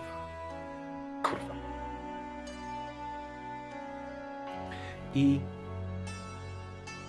Więcej jakby szczegółów nie udało się ustalić, ale oczywiście, kiedy mm, Donimir poprosiłeś o to, żeby użyczył wam koni, żebyście się dostali do Hołdborgu, oczywiście grododzierżca Biberstein zaznaczył, że one muszą wrócić, ale oczywiście wam pomoże. I faktycznie. jeszcze po drodze, czy, czy może wysłał już do Hołdborgu e, wóz z narzędziami z, z, I z materiałami. Kowalskim, tak. z materiałami kowalskimi, Zostały o których wcześniej się mówiliśmy. Super. Zostały posłane, więc e, zakładam, że w karczmie odpoczęliście, pojedliście, pośmieliście się, mhm. wypiliście, poszliście spać i na drugi dzień ruszacie do miejsca tak naprawdę waszej podróży. Tak naprawdę docelowego. I kiedy na drugi dzień wyruszyliście, ruszając dalej na zachód, Oddalając się od linii srebrzystego Pontaru, w pewnym momencie, po paru godzinach drogi, dostrzegliście górujący nad całym obszarem, górującą twierdzę, taką kwadratową o czterech kolumnach w rogach, połączoną oczywiście wysokim murem, a nad tymi murami wznosi się jakby wyżej jeszcze dach jakiegoś gmachu, który jest osadzony w środku. Cała przednia część jest w trakcie remontu, i widać, że ten frontowy mur, w którym jest brama główna, jest remontowany, tak jakby był odbudowywany. Panowie, chciałem po prostu, żebyśmy dobili do Holdborgu. Przed wami Holdborg, miejsce waszego, waszej wyprawy, Grunaldi, Tolra, miejsce, w którym macie się spotkać po raz pierwszy od waszej wizyty z kapitanem Ralenem. I tam macie, że tak powiem, rozpocząć waszą służbę w imieniu jego królewskiej mości Voltesta I, króla Temerii, seniora Mahakamu, etc., etc., etc. I wasza trójka bohaterów zmierza do Holdborgu i to będzie element i moment, w którym zakończymy dzisiejszą sesję. Dziękuję pięknie. Udało się. Nie chcę już rozpoczynać wątku spotkań, bo, bo, bo to po prostu nam zje trochę czasu. A, i, i, no i tyle. Pog, jest super, kurde, dziękujemy ci bardzo. Jana. super jest. Dzięki piękne. Ja również dziękuję wszystkim, którzy. Przede wszystkim Wam, drodzy gracze, dziękuję za dzisiejszą sesję. Dziękuję wszystkim widzom, którzy nas oglądali i śledzili wydarzenia. Mam dobrą informację dla widzów, ponieważ jest mała zmiana w harmonogramie, ale dosyć istotna. Założenie jest takie, że chcemy grać jednak co tydzień, a nie co dwa tygodnie. I terminy udało się ustalić, więc jeśli, bo muszę przyznać, że gdzieś tam e, kołacze się teraz akcja e, jeszcze związana z wakacjami, ale jeżeli, jeżeli to, że tak powiem, pójdzie w inną stronę, to w przyszłym tygodniu gramy widzimy się znowu na Hołdborgu. Także Będzie dziękuję. dobrze. Dziękuję wszystkim za to, że byliście, za to, że obserwowaliście. Mam fantastycznych graczy, dla których się fantastycznie to prowadzi. Mam nadzieję, że się również dobrze bawiliście. Dziękuję Mamy Kacparzu, dziękuję widzom i chłopakom. Tak. Dziękuję chłopaki. Brawka, brawka dla mistrza gry, mamy wspaniałego mistrza gry w Tak ogóle jest, przede tak jest. wszystkim. Zresztą. Panowie, pamiętajcie, Także- tutaj wszyscy macie linki. e, Obczajcie tutaj kanały. Kanał Korczmarza, kanał Nexusa, On Oni Gry. I, i, I widzimy się za tydzień, co? Ja właśnie dałem łapeczki w górę. I ja Yeah! Łapeczki w górę, pewnie, że tak. Subować proszę karczmarza przede wszystkim. Słuchajcie, Tak. karczmarz generalnie po, tym, po tej sesji, po tej kampanii ma wyjść tak do przodu, że będzie rozdawał autografy na najbliższym Pyrkonie. Tak, tak. Taki jest plan. Wiecie, taki jest plan, nie? Tak, tak. Już sobie kupiłem czerwony dywan, będę go nosił na plecach i później rozwijał przed siebie i tam obram się, obram się. nie? Dziękuję, dziękuję. Tak, kupimy ci taką, takie berło dwudziestką na górze, nie? Tak, tak, tak. Albo z takim złotym kuflem będę chodził, nie? O, o, Wszystko przed nami, także super. Dziękuję jeszcze raz, pięknie naprawdę. I, i... No i wrócili chłopy z Redanii. No zobaczymy, co się będzie działo dalej. Dobra. Pamiętajcie na koniec, że to Szczupak jest królem Pontaru, nie? Tak, tak. sum. Dzięki. A, jedną rzecz chcę tylko dodać. To jest ważny element, to znaczy ważny. Myślę, że kosmetyczny, ale istotny. Bohater pojawił się po raz pierwszy w dzisiejszej sesji. Pojawił się bohater niezależny, który był wymyślony przez patrona. Bo jest taka możliwość, że patron ma możliwość stworzenia NPC, który, został, e, os- Mm. który zostaje osadzony w sesji. I teraz pytanie do Was: czy wiecie, który to był NPC? Karczmarz. Wydaje mi się, że ta karczma szła. Drwal? Albo y, karczmasz, Albo albo, węgorz, mm, węgorz. Węgorz, no, ten E, Był to karczmarz faktycznie e, i, i była to postać, która została faktycznie e, wymyślona przez jednego z patronów. Kurde, mogę zdradzić oczywiście co dalej, ponieważ wybraliście, to znaczy to też jest ciekawe, ponieważ wybraliście, że od razu odbijacie i grzejecie na drugą stronę Pontaru do Temerii, nie wracając do wsi. Em, Właśnie też tak myślałem, czy to nie był błąd. Także, także, no cóż, to się, to, to, to, to, to zostanie w pomrokach dziejów, może kiedyś tam odwiedzicie. Także to wszystko, dziękuję raz jeszcze, kłaniam się pięknie, zapraszam do Drwala, do Nexusa, do na Ononigę. Bawcie się dobrze i do następnego razu. Obram się!